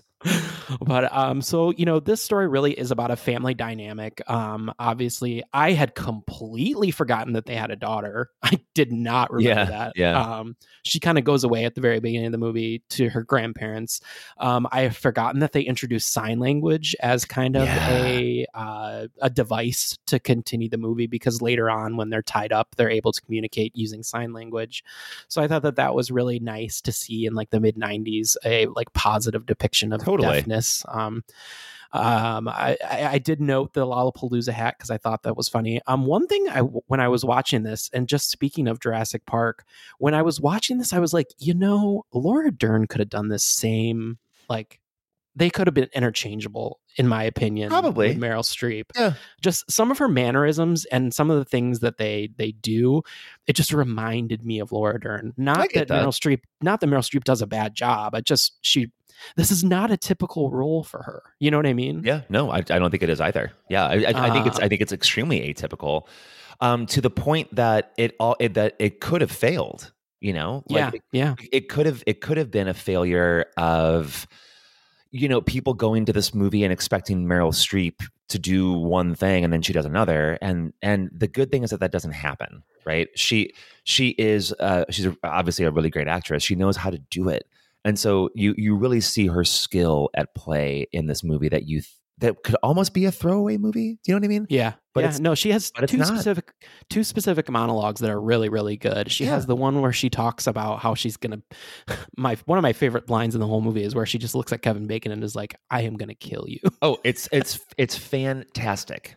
Um, and then her other one is where she is basically like whisper begging to Kevin Bacon Yeah. to not make her go down the gauntlet, just because like everything she has is in this boat and everything she has is waiting for them at. so I well forget what the I forget what the little The Bri- Bridal Creek, the- Bridal yep, Creek yeah, or whatever. yeah, Um, and he basically just like shrugs her off. But there's just it's such a good moment because you expect the moment to be like loud and boisterous and like yeah. very over the top. But the way she plays it as kind of like, I don't want my family to hear this, but I'm really concerned about what we're about to do, and I need to tell you, is just so masterfully done by her. So I definitely don't want to, um, I definitely don't want to say anything bad about Meryl Streep whatsoever because she does a great job. It just in some of the times that she's put in action, it just reminded me of Laura Dern, if that Yeah. makes any sense. I think that makes total sense. Absolutely. Um, some of the main uh like points of the movie, obviously, we're on the river. They run into Wade and what was John C. Reilly's name again? Uh, Terry. Um, and we find out later that they have robbed a livestock auction, which Yeah. I was like, well, that's kind of a weird. I don't Well, know. Is it? the, the reason why is because there's so much money. So you know when when um like people ranchers in places like Montana or Wyoming, um they're they're really rich fucking people, and they're rich because the cattle that they raise or you know whatever the, the animal might be, they fetch fucking tons of fucking money. Because I mean like you know like your your big restaurants are buying these fuckers. You know what I mean? Yeah. yeah. Um, so it's it's a it's a great thing to rob because they knew that there would be a ton of cash just right there, and they did it. Yeah, and it's interesting too because uh, at the beginning of the movie, before you kind of understand the full story with uh, Kevin Bacon and Yeah. John C. Reilly, um, is it this movie is kind of played off as like a romantic comedy, like A little bit, places? yeah, yeah. Like when they first meet, there's like a kind of a, a rep, uh, uh, you know, uh, a back and forth between uh, Wade and and Gail that you're kind of like, will they, won't they? I don't know. Um, and he even has a moment where he's he's kind of cornered her, and he's uh, and he's like, and she basically says, "I have kids and a husband," and he's like, "What if you didn't?" And then she's like, "But I do." And so you know, there's kind of like a will they, won't they moment, and then obviously after they kind of dispatch of their their third guy, who I I am from what I understand in the movie, he was injured, and that's why they bought the first aid kits. Um, Yeah. he maybe he maybe got shot in the robbery or something like that. Um, and he was supposed to be their guide down the river, and they end up having to either I don't I wasn't sure if he just expired or if they were forced to kill him. Yeah, you know, I I would say that if if the movie has any weak point in it, it's probably that, right? Just Yeah. because we don't really know what happened there at all. Yeah, and I will say like that's and that's the only thing where I feel like this could be ratcheted up a bit is if the if the um stakes were higher because Fair enough. Yeah. I, I don't think that during the movie we thought any of our main players would actually die. Sure. You know what I mean? Yeah. Um, I think that we all had it in the back of our head that maybe the dog would die. Sure. Um, but I don't think that we, I ever felt like they were in more danger than the movie wanted me to believe. Fair Do you know enough. what I mean? Yeah, no, makes so sense. I, I, I think if they redid a movie like this nowadays, I think that there would be have to be maybe another character that was along that actually does die. Because the the the death that we do get later in the movie is an ancillary character that you barely know. um, with he is- Johnny. and he is so cute too, isn't he? Oh my gosh, when Benjamin Bratt shows up and he is looking so fresh and so young, and, yeah, he's in he's that, this that fresh fucking face. This this fresh little baby. You just want to. I want to eat him, literally. Yeah, mean, he, and obvi- and he's dressed up as a park ranger, so Ugh. obviously, like uniform, it just does things to you. I'll tell you that, that, that reminds me of a, of a good porn about camping that I watched. I'll send it over to you. Um, but and he's like really the only one that actually, besides you know our, our villain, that gets killed, which is really sad because they set up a relationship between him and Gail that he actually that she actually babysat him when he was a kid, and so it's really sad when he's like. And not to mention, he's the only person of color in the movie, and which they also talk about, right? I know. because Kevin Bacon, when he first meets him, like just rips into this dude and says, "From what I understand, it's uh, even worse than being a black person in this country to be an an Indian or whatever he says." Like, holy shit! Like, yeah, it's not great. Woo! Um, I, I, I guess like it's not even a weak point. Like maybe it's like a half. It's a weak product of a time. No, no, no, no, not not that part. What I mean is this: is that like there were definitely a whole bunch of signs that something was obviously very wrong here. Um, maybe Johnny could have done more. You know, God bless him, but look, he did what he did. Yeah, he's not he's not super observant. That Yeah, one. bless him. He's just cute. It is like wildly apparent that they're at gunpoint when they're having their Yeah. first like interaction, and that everyone is so uncomfortable. Um, but that's I, I guess I would agree with you. I think that maybe his character is uh, I don't want to say the weak point of the movie because I I will Yeah, refuse that. It's definitely not I- that. Yeah, Yeah, but it's definitely like the the underdeveloped character that's of the that's movie. a good way to think about it. I I totally agree. Um, and then we, you know, we learn that Gail grew up around these parts and she's done the gauntlet before, but the gauntlet is now shut down for safety reasons because it's just it's they the way they explain it, it's where three rivers uh, converge, and so it it kind of creates like a almost like a what would you call that like A a, washing whirlpool machine, like yeah. yeah. like a whirlpool um and so it's just they don't go down it anymore they they stop people from going down there i don't know if they stop everyone from going down there they specifically say they stop rafters from Yeah, going down sure. there um, so I don't know what the whole story is there, but it seems like it's abandoned because when we get to the end, there's like a bunch of like junk and like old mining stuff that's Sure. there that the dad uses to kind of upend the boat. Um, I will say that I, I do appreciate, and I can't believe that I, I really can't believe that Wade didn't shoot one of them. I mean, he tries to shoot the dad eventually, but Yeah. um, because there are so many moments where they try to get away. I know. like- so many times. Like she hits him with the oar, he goes overboard. We discover that Wade can't swim. Um, I did like that moment. It did. It was a lot more tense than I remembered. Uh, before kind of the, the pin drop, Wade does go overboard on accident, and uh, the dad jumps in to help save him. But Wade is can't swim, so he panics, and you do get this moment of like, "Holy shit, are they both gonna drown?" Yeah, Like for real. Um, and then he has to like knock him out to basically stop him from panicking.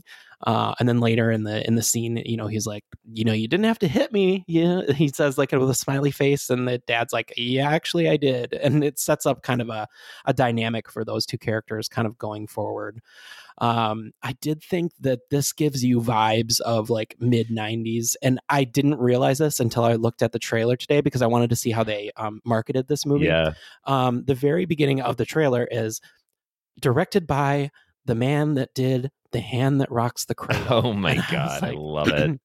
You can go back to episode four to hear our thoughts on the hand that rocks the cradle. Now, a couple of a couple. We talked about casting earlier, but a couple of things here. Sam Neill was actually offered the role of of of Tom that uh, David Strathairn played, uh, the dad. Uh, I mean, I guess it it, it, It work. I, worked. I I think that this guy, the David or Oh, David, I uh, love David Strathairn. I think he's, yeah. he's a fantastic actor. So I'm I'm glad that he played it. Also, Ray Liotta was considered for the role of Wade instead of Kevin Bacon. Um, which like I think I, I'm glad it was Kevin Bacon, but Ray Liotta would have been an interesting choice for sure. I can see that. I mean, R.I.P. of course, but um, he's got that kind of like Goodfellas. I think maybe he might have been too uh gangstery right off Probably. the bat. Yeah. Like you know what I mean? Like Yeah. Kevin Bacon kind of has like a uh he can go either way. Like he can either be the hero or the villain, which I think is like a Indeed, about him, rest in but- peace, Ray Liotta. God, you were so good. You were so so good. Um, boy, th- I'll tell you another mid '90s thing is the end of it with that fucking cheesy ass ranger at the end. Holy shit Oh, shit! I know. Oh Please, my hey, god! Can you explain to me how you feel about the end of this movie? I'll tell you what. Like, I love this movie, and and it's it's. I'm gonna give it a really high score. Um, but fuck, that ranger is so cheesy. Well, tell me about tell me about what your dad did. Um, my he dad almost sounds 80 yard. Like oh, that. yeah, it's weird, right? And then and then uh Rourke says, "My dad, he saved our lives." it's just so cheesy. It's so cheesy. Oh, I will say that this is one of the better dogs in a movie type Yeah. of situation. Um, the dog actually does like have something to do in the movie. It's not just there to die. It's not just there to like. um, no, and I do appreciate that like they set up this whole dynamic of like how it won't listen to him. Yeah, and sure. It only listens to Gail, and like I don't know. I, I did feel it was very irresponsible to have a dog on that kind of a trip, but Yeah, probably not the smartest point. idea, but um, you know, mid '90s and all that. And it, you know, look, it's it's a smart dog too. Um, God, River Wild, what a great fucking movie. Yeah, it's it is funny though because um so if you look at the dynamics of the family so the dad is obviously some sort of either architect or something along those lines. Yeah. like they don't ever truly tell you what he does but he draws. That's what she says like draws for a living or whatever. So i can only imagine it's some sort of architectural um, thing and then she says that she's a history teacher at a school for the deaf Yeah. but they live in San Francisco and get a private plane to Right, right, right. Montana or whatever. And I'm like, who's making that kind of money? But I guess um, I, I did think it was an interesting dynamic when um, Wade tries to give Rourke two hundred dollars for his birthday, and I was like, "Whoa, dude! Like that's overstepping." Um, I did like though that uh, when he opens the Swiss Army knife, which he got from quote unquote his sister, um, the Terry Terry just straight up asks him like, "How much did it cost?" I And Rourke know, like- I heard it. and Rourke goes seventy nine ninety five. That's so good. It's perfect. Um, one thing that we should note is that the all of the stunts were done by an actual like stunt woman who was a, actual guide on the on the rapids. Um, but actually, you know, Meryl Streep did do some of her own stunts. There was actually a day where the she'd been paddling all day, and Curtis Hanson, who's a director, asked her to do like one more take. And unfortunately, that's like she was actually flipped out of the boat and dragged down to the bottom of the river. So she went above and beyond for this movie and probably maybe could have drowned. I, I mean, I guess when you're doing a movie like this, you always have those type of uh those type of chances, but to think like the River Wild was like you know what I mean, like a Yeah. dangerous movie. You know what I mean? well, well, I mean, without a doubt. I mean that that's some serious shit. Like you know, I like to canoe. Um, I don't like to canoe in anything like that. That's for sure. Um, this movie um, reminded me that I never want to go whitewater rafting in my life. Oh my god, I literally put in my in my in my notes. I never want to do this. same same thing with me. Like it's it's this it's one of those things that like I'm sure other people like get excited about it. It's something that they dream about doing or that they love to do right now. I see it and I'm like I'm going to die. Like and I value my life, so I'm not going to do it. Um, one thing I noticed this time around that I've never noticed before. So, in this movie, there are a couple moments where there's kind of a violin playing in the background. Yeah, sure, sure, Um, sure. I, did you notice that when they go, there's like a a shot where they're kind of pulled away and they're going around the corner, and you're kind of hearing that familiar violin music you've heard a couple times. There's a guy at the top of the rock playing a violin. Was there really? Yeah.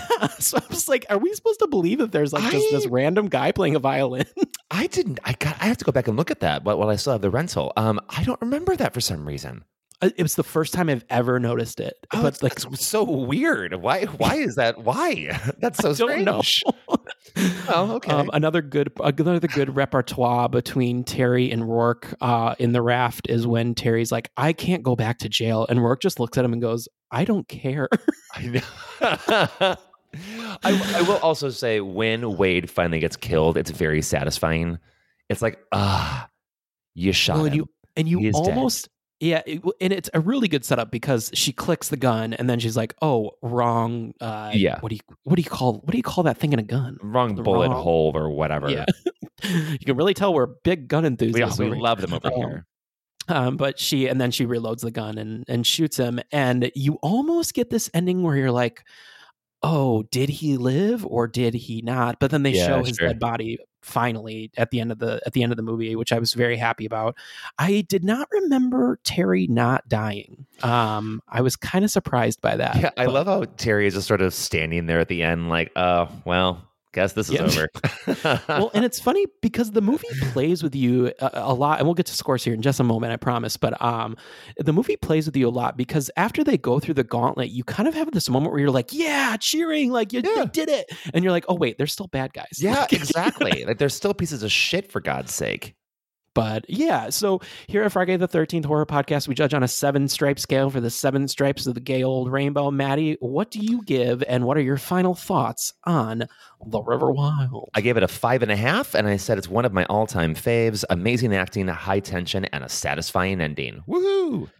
I also gave it a 5.5. I was almost at a 6. I think some of the uh the ending kind of threw me a little Oh, bit. yeah. Um um, I said a tight thriller with great acting all around, apart from the ranger at the end. Um, uh, I just wish the stakes were a bit higher in the movie to create a little more intensity. But come on, this cast is gold. yes. So yeah, that's the River Wild, our first horror, and yes, I call this a horror movie of the episode. Uh, do you want to take our next break?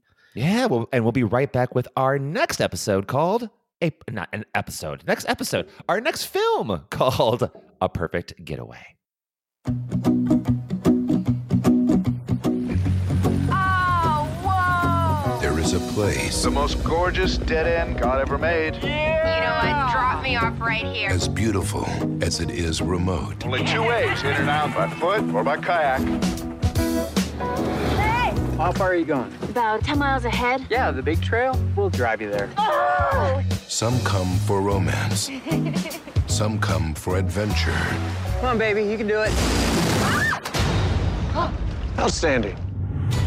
And some have come to play a game. So you guys don't mind if we tag along? We're all going the same place. Yeah, are you kidding? And once the game has started, So, uh, what were you? SEALs? Rangers? I'm a damn American Jedi. That's some toothpick. there's no place to hide. Interesting guy, Cliff. Yeah. It's good reflexes. The further we go, the fewer people on the trail. You know what I heard? People die out here every year. Who knows how? Could be the wages of sin. What are they looking for? They found two bodies on the beach. Authorities are searching for a man and a woman. Well, what do you think?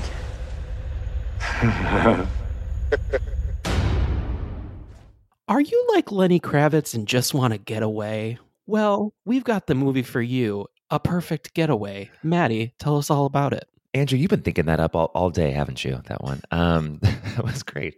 Uh, welcome to paradise. Enter at your own risk. For their honeymoon, newlyweds Cliff and Sydney head to the tropical islands of Hawaii.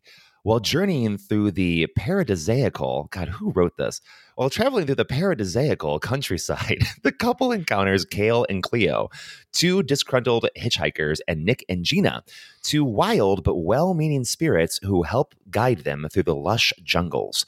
The picturesque waterfalls and scenic mountainsides quickly give way to terror when Cliff and Sydney learn of a grisly murder that occurred nearby and realize they're being followed by chance acquaintances that suspiciously fit the description of the killers. A Perfect Getaway is directed and written by David Twohy. Uh, the production company is QED International, which stands for Quod Erat Demonstratum. Now you know. Uh, distributed by Rogue Pictures. Sydney, played by Milla Jovovich. Uh, Cliff, played by Steve Zahn. Nick, by Timothy Olyphant.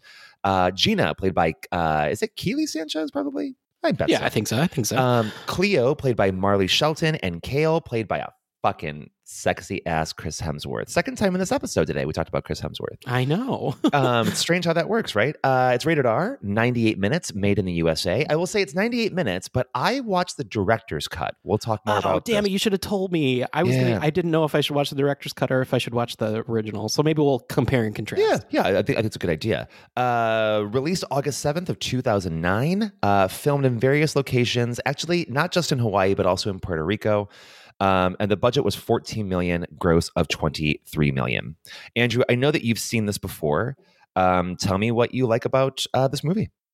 Yeah, so this is one of those like mid 2000s movie that has kind of just been erased, I feel like. Like nobody really talks about this movie even though the cast is fucking incredible. Oh yeah, big time. Um I I just think that this is kind of a forgotten one because I I- I remember I saw this in the theater. I remember liking it then. I really liked it this time. I, I just think it's like really tight. It's really well written. I think that a lot of the dialogue really works well the way that Yeah. they set up the story.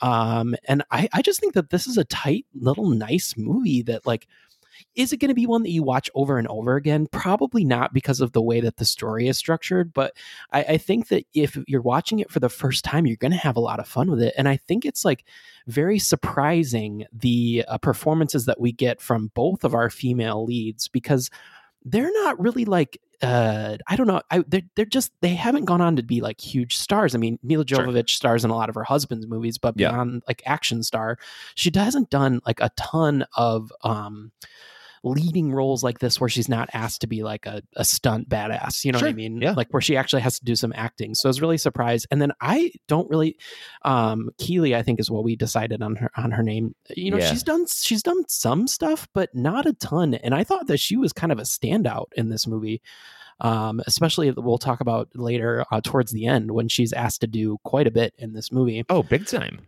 Um, but yeah, overall, I think watching it this time, it's been a good, probably just like River Wild, it's probably been a good 10 years since I watched this.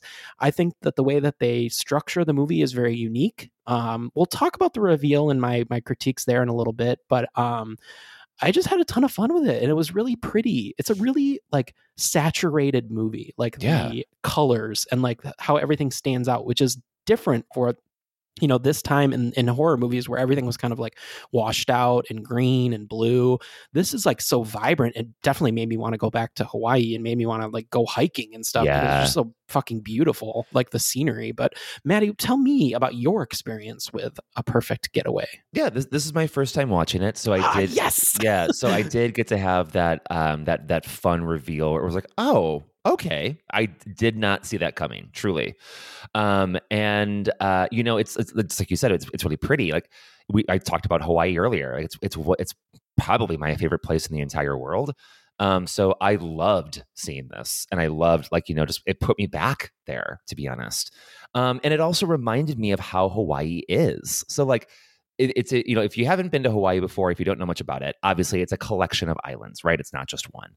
Um, so you know, like Andrew's been to Maui, I've been to Oahu. This one is on Kauai, um, and uh, Kauai is a really big island. Um, it's not as big as the Big Island, which is the island of Hawaii, um, but it's a really wild island. Um, it's also an island where like um, it's it's an it's an island that is very native. So like a lot of native Hawaiians live in live on Kauai.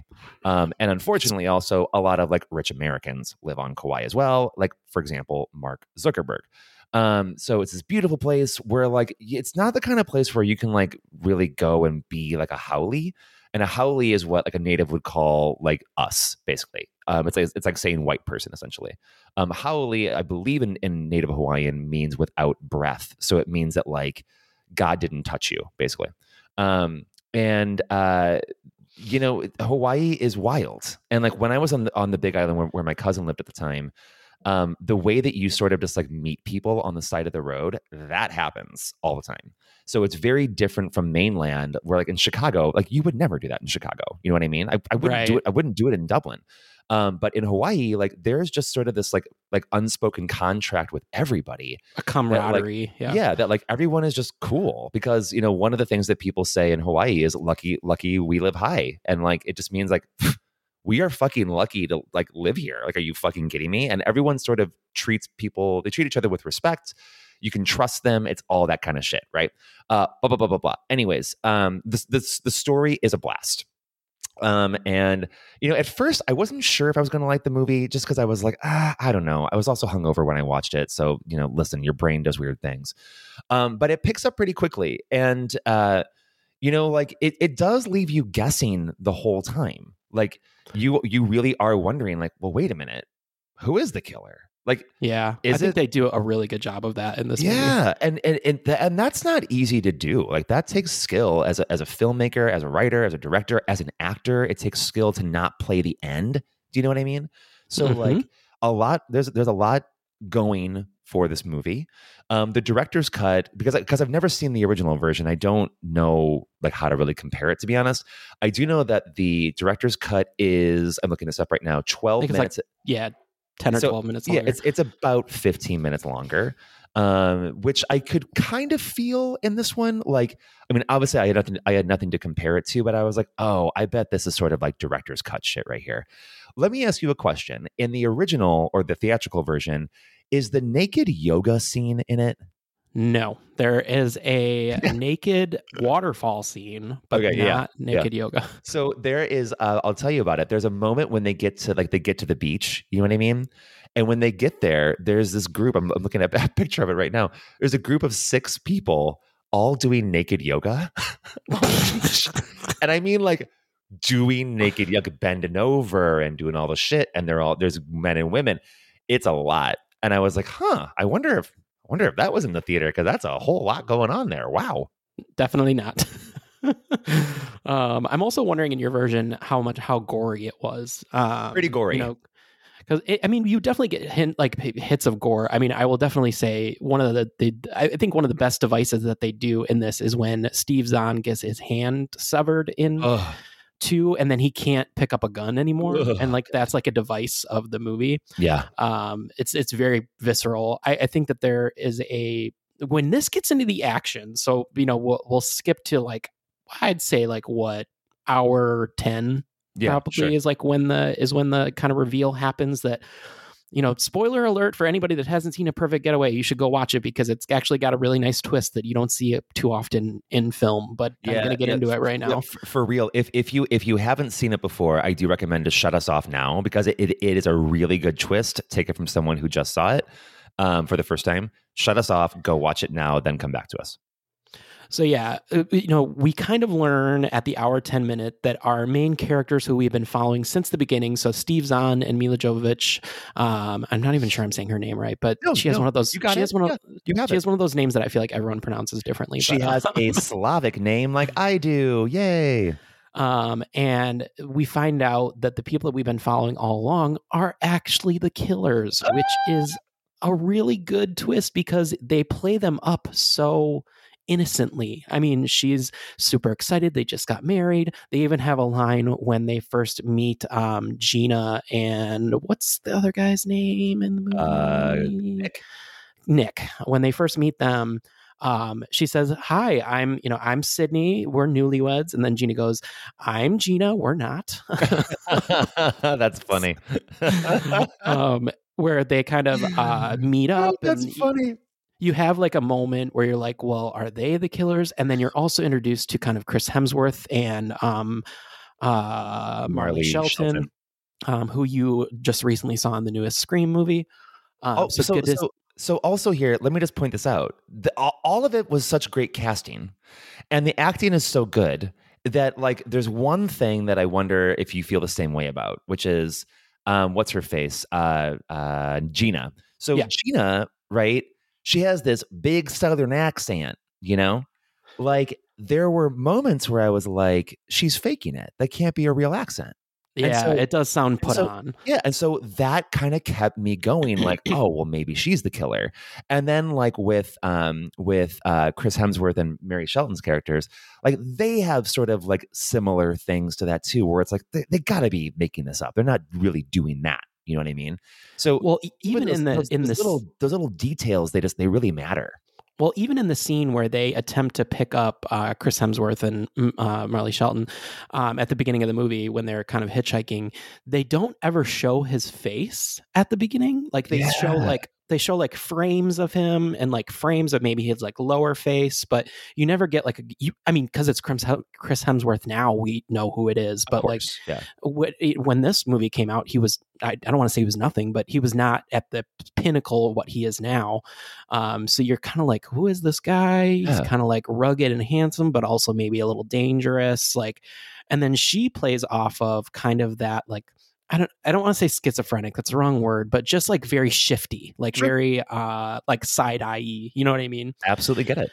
Um, and then they end up not giving them a ride, even though, and so then there's like a built-in tension of like, oh shit, are they going to run into them later on in the movie? And so I, I just think that the way that this movie is crafted, it, it's so much better than I've seen a lot of these Yeah. kind of twisty movies. I agree with you. I mean, it's uh, you know back to the word skill. I like to use that when I'm talking about films because I I think that art it is is skill. Like there, there's skill that goes into making things what they are, and you can't just slapdash something together um, and then expect it to like have the effect that you're looking for. And this one doesn't do that. Like they just they they completely refuse to do that, um, and they just do a great job. I, I do think that the um, so uh, just to be clear, the the flashback scenes are are like a blue tint for yours too, right? Yeah, that's that's the one thing we can talk about that I have a little bit of a complaint about. Yeah, but I, I, I kind of wish they hadn't done that. Um, but you know, even still, I guess it did sort of set those moments apart for me. So you know, whatever, fine. Um, I do know because I'm looking at like a compare movie comparison thing right now. Apparently, in my flashbacks, there's there's like new scenes that weren't in yours. I don't know which. I couldn't tell you which ones those are. Um, I, I would say, you know, the part where I was like, oh, this director's cut feels like a director's cut was mostly in that.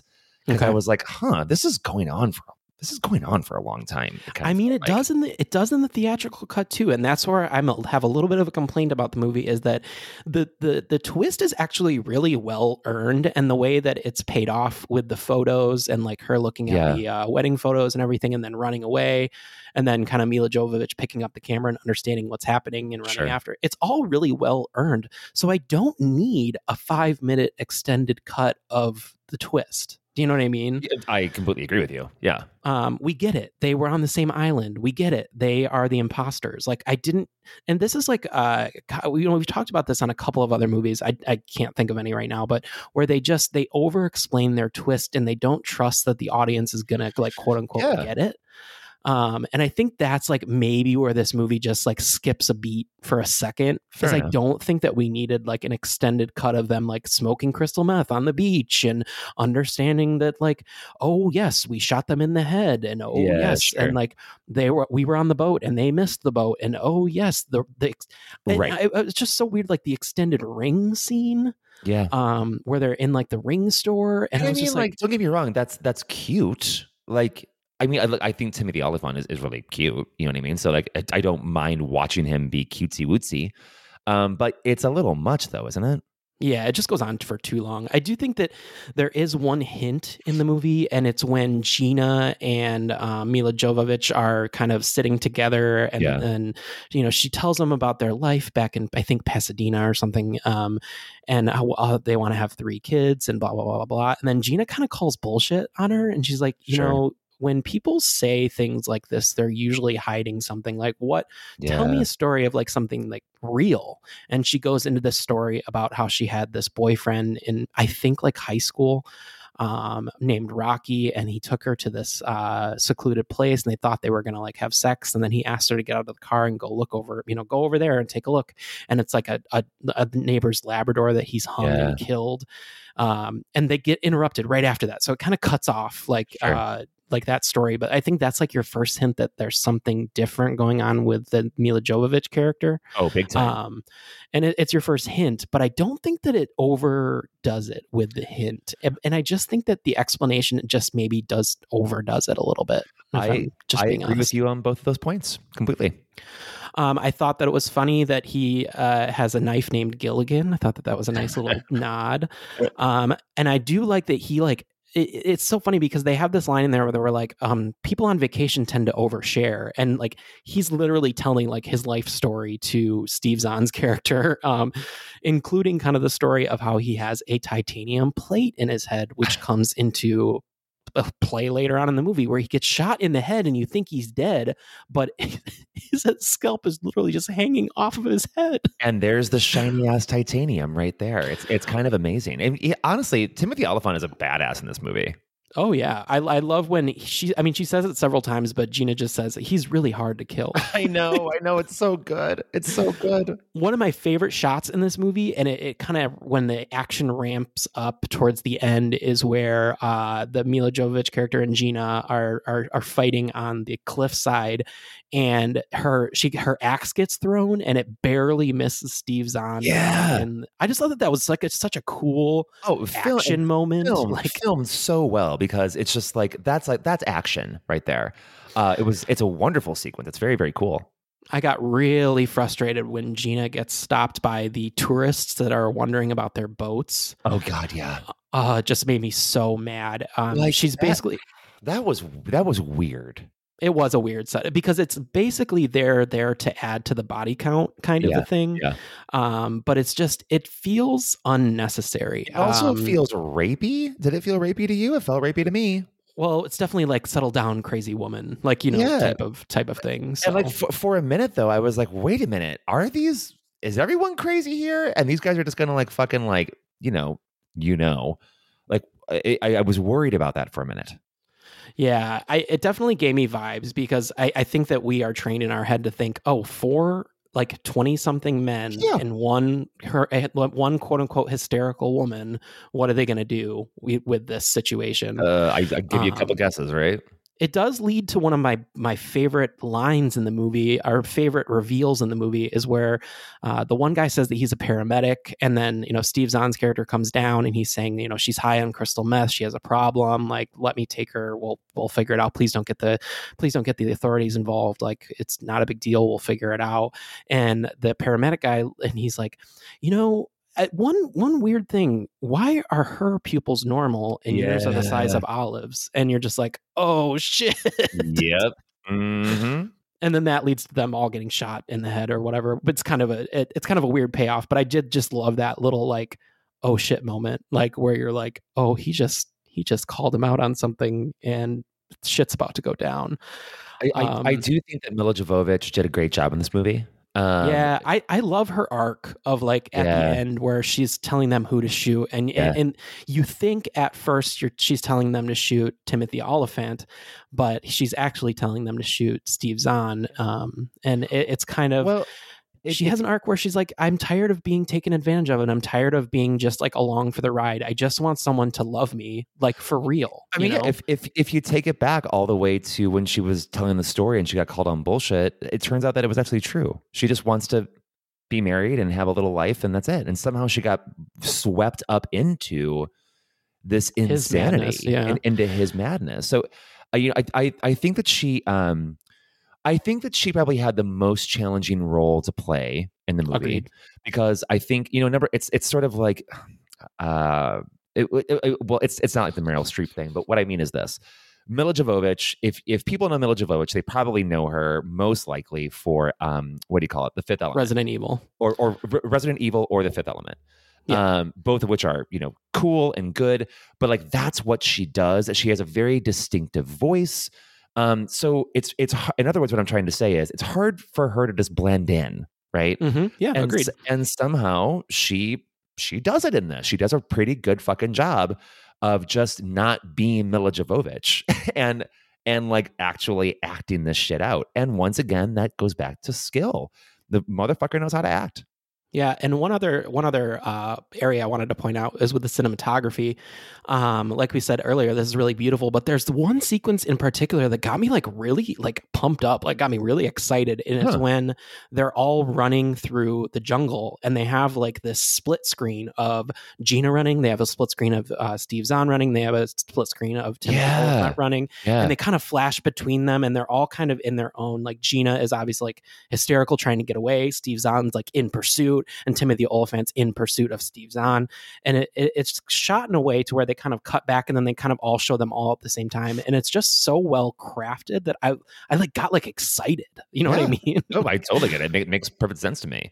I mean, it's it's an exciting movie. It's it's one that does keep you guessing. and um, it just it just does that so well. And it's also it's it's sexy. Hawaii Oh, is yeah. beautiful. I mean, it's there's there's just there's so much going for this particular film. Um, ah, it's it's it's good. And I, uh, one thing I forgot to point out is that um, Steve Zahn's character does end up framing the Kale and Yeah. Cleo characters by putting in um, teeth and nails in their in which their is backpack. fucked up. Yeah. Well, and also, I don't know if you caught this, but like earlier in the movie, um, he's looking at their wedding photos because Marley Shelton's kind of showing him their their wedding photos from the Yeah. they get married at a, they get married at a grocery store. But um he's showing them the photos and he's like, "Oh yeah, that one's definitely suitable for framing." And then when you think about it later, Oh, it's like suitable for suitable framing. for framing. Oh wow, that's good. So I thought that that was like a nice little nod. Um, I thought it was. I think the ending. If I'm gonna say anything, like uh, apart from like kind of how they explain the twist, I thought the ending was a little cheesy. Yeah, fair enough. Um, where he gives her the ring on the on the helicopter, and she's like, "How long have you had this?" And he's like, "I don't know, like a year and a half." And she's like, "A year and a half." I don't know. It's kind of just like.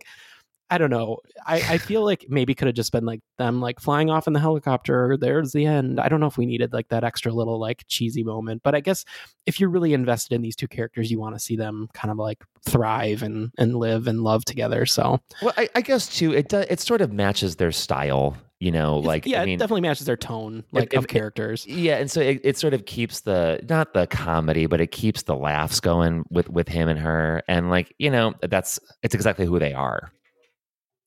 Yeah, I agree. So I have it in our trivia here that he's been uh, the director, uh, David uh, Twohy, probably. Twohy, yeah, Twohy. Um, has been quoted in recent interviews as saying he had to battle with the studio to allow the movie to continue on with an R rating instead of a PG 13. But you can definitely see that in the movie that if it weren't for like I, I think that that's where this movie excels is that it easily could have been pg-13 but then they throw in like these like very visceral moments of like actual gore and Oh, like, yeah. actual like i don't know when when i saw that chunk of scalp hanging off of Oh, that yeah. head, it freaked me out Well, and then you know, in, in the unrated version, you have naked yoga, so de- definitely not PG thirteen. Um, but yeah, I mean, I'm I, I'm glad that it. I'm I, I'm glad that I watched the the unrated version. I maybe one day I'll go back and watch the the theatrical one. Um, I don't. I guess I would recommend it because I I I didn't find anything that I, you know, I didn't think it was too long. In other there's words, there's nothing in the movie that i hated uh there's actually a lot i really liked yeah. Um, it's just I think that a product of its time, it maybe over explains its twist a little. I agree with you. Yeah, Matty, what did you give, and what is your final takeaway from a perfect getaway? I gave a perfect getaway a five, and I said it's super clever and honestly better than I was expecting. Milla Jovovich's performance is pretty darn good. Yeah, I almost want to come up, but I'm gonna, I'm going to settle at a five. I think I've had a lot of fun talking about Yeah. it. so that's why I want to bring it up. But um, I'll give it a five. Um, and I said this was such a fun watch. Um, I think once spoiled, it does lose a little bit of its appeal on a see that, rewatch. yeah. Um, but if you're watching it for the first time, and I'm so glad that I that I got you to watch it for the first time, just so we could get that perspective of someone that just saw and and didn't see the twist coming. Because I remember in the theaters, I did not see that twist coming, and you kind of got to give them credit for that because as avid horror watchers, I think we're always looking for the twist. Oh, totally. And to get me is pretty good, and so I'm glad I- it got you. I agree. It's it's it's sort of like what really scares us anymore. Do you know what I mean? Like if if a movie actually manages to scare me, I'm like, holy shit, awesome. Yeah, Um, exactly. and same same thing with this. All right. Well, I think that does it for our horror in the movies section. Matty, we're going to play a fun game when we come back called Roadside Attraction or Bust. Ooh. One thing is sure, you don't have to travel far to see interesting things in Florida. Just hop in the car and travel to something new and something strange. And we are back with our final segment of the episode where we just play a little fun game. And Andrew's pretty good at making these games up, I'll be honest. Um, and Andrew, you created one for me today. Tell us about it. So, yes, I am going to read you, let's see here, one, two, three, four, five, six. I'm going to read you six roadside attractions. And I want you to tell me if you think they're real or if you think that I made them up. Okay, perfect. All right, go ahead. All right. The first one is the Hammer Museum. That sounds real. That is real. It is in Haines, Alaska. Um, you know what? I got to get up there sometime. And uh, for the for the I next, do. I do love to get hammered. Ha, ha, ha, ha, for the next ha. five, I'll give a little more context. I, I kind of forgot to do it on the Hammer Museum, but whatever. Um, so the next one is the world's largest coloring book, where you can too come and color in this book and become part of something famous. You made this one up. It is fake. Does not exist. Ah, but not a bad idea, though, if you think about it. All right, the next one is the Sandal Museum. So, from ancient Greek to Tevas, you can come and tour all of the sandals of the world. You know what? I'm going to say it's real, and I hope that it's real. I made it up. Damn, it's fake. Because I'll tell you what, I really actually would. I would go to that. I, I think I would go. All right, the next one is the Leaning Tower of Niles. This is a replica of the Leaning Tower of Pisa. This is true. Yes, this is in right here in our backyard Yep. in Niles, Illinois. I've never seen it. Uh, all right, the next one is the Pez Visitors Center, where you can come and tour all the uh, te- Pez, the candy, uh, historic uh, evidence throughout the years. That sounds real. That is real. It is Yeah. actually the Visitors Center outside of Orange, Connecticut. And the final one is the Matador School, where you too can come and learn to be a matador. Hmm. That sounds real.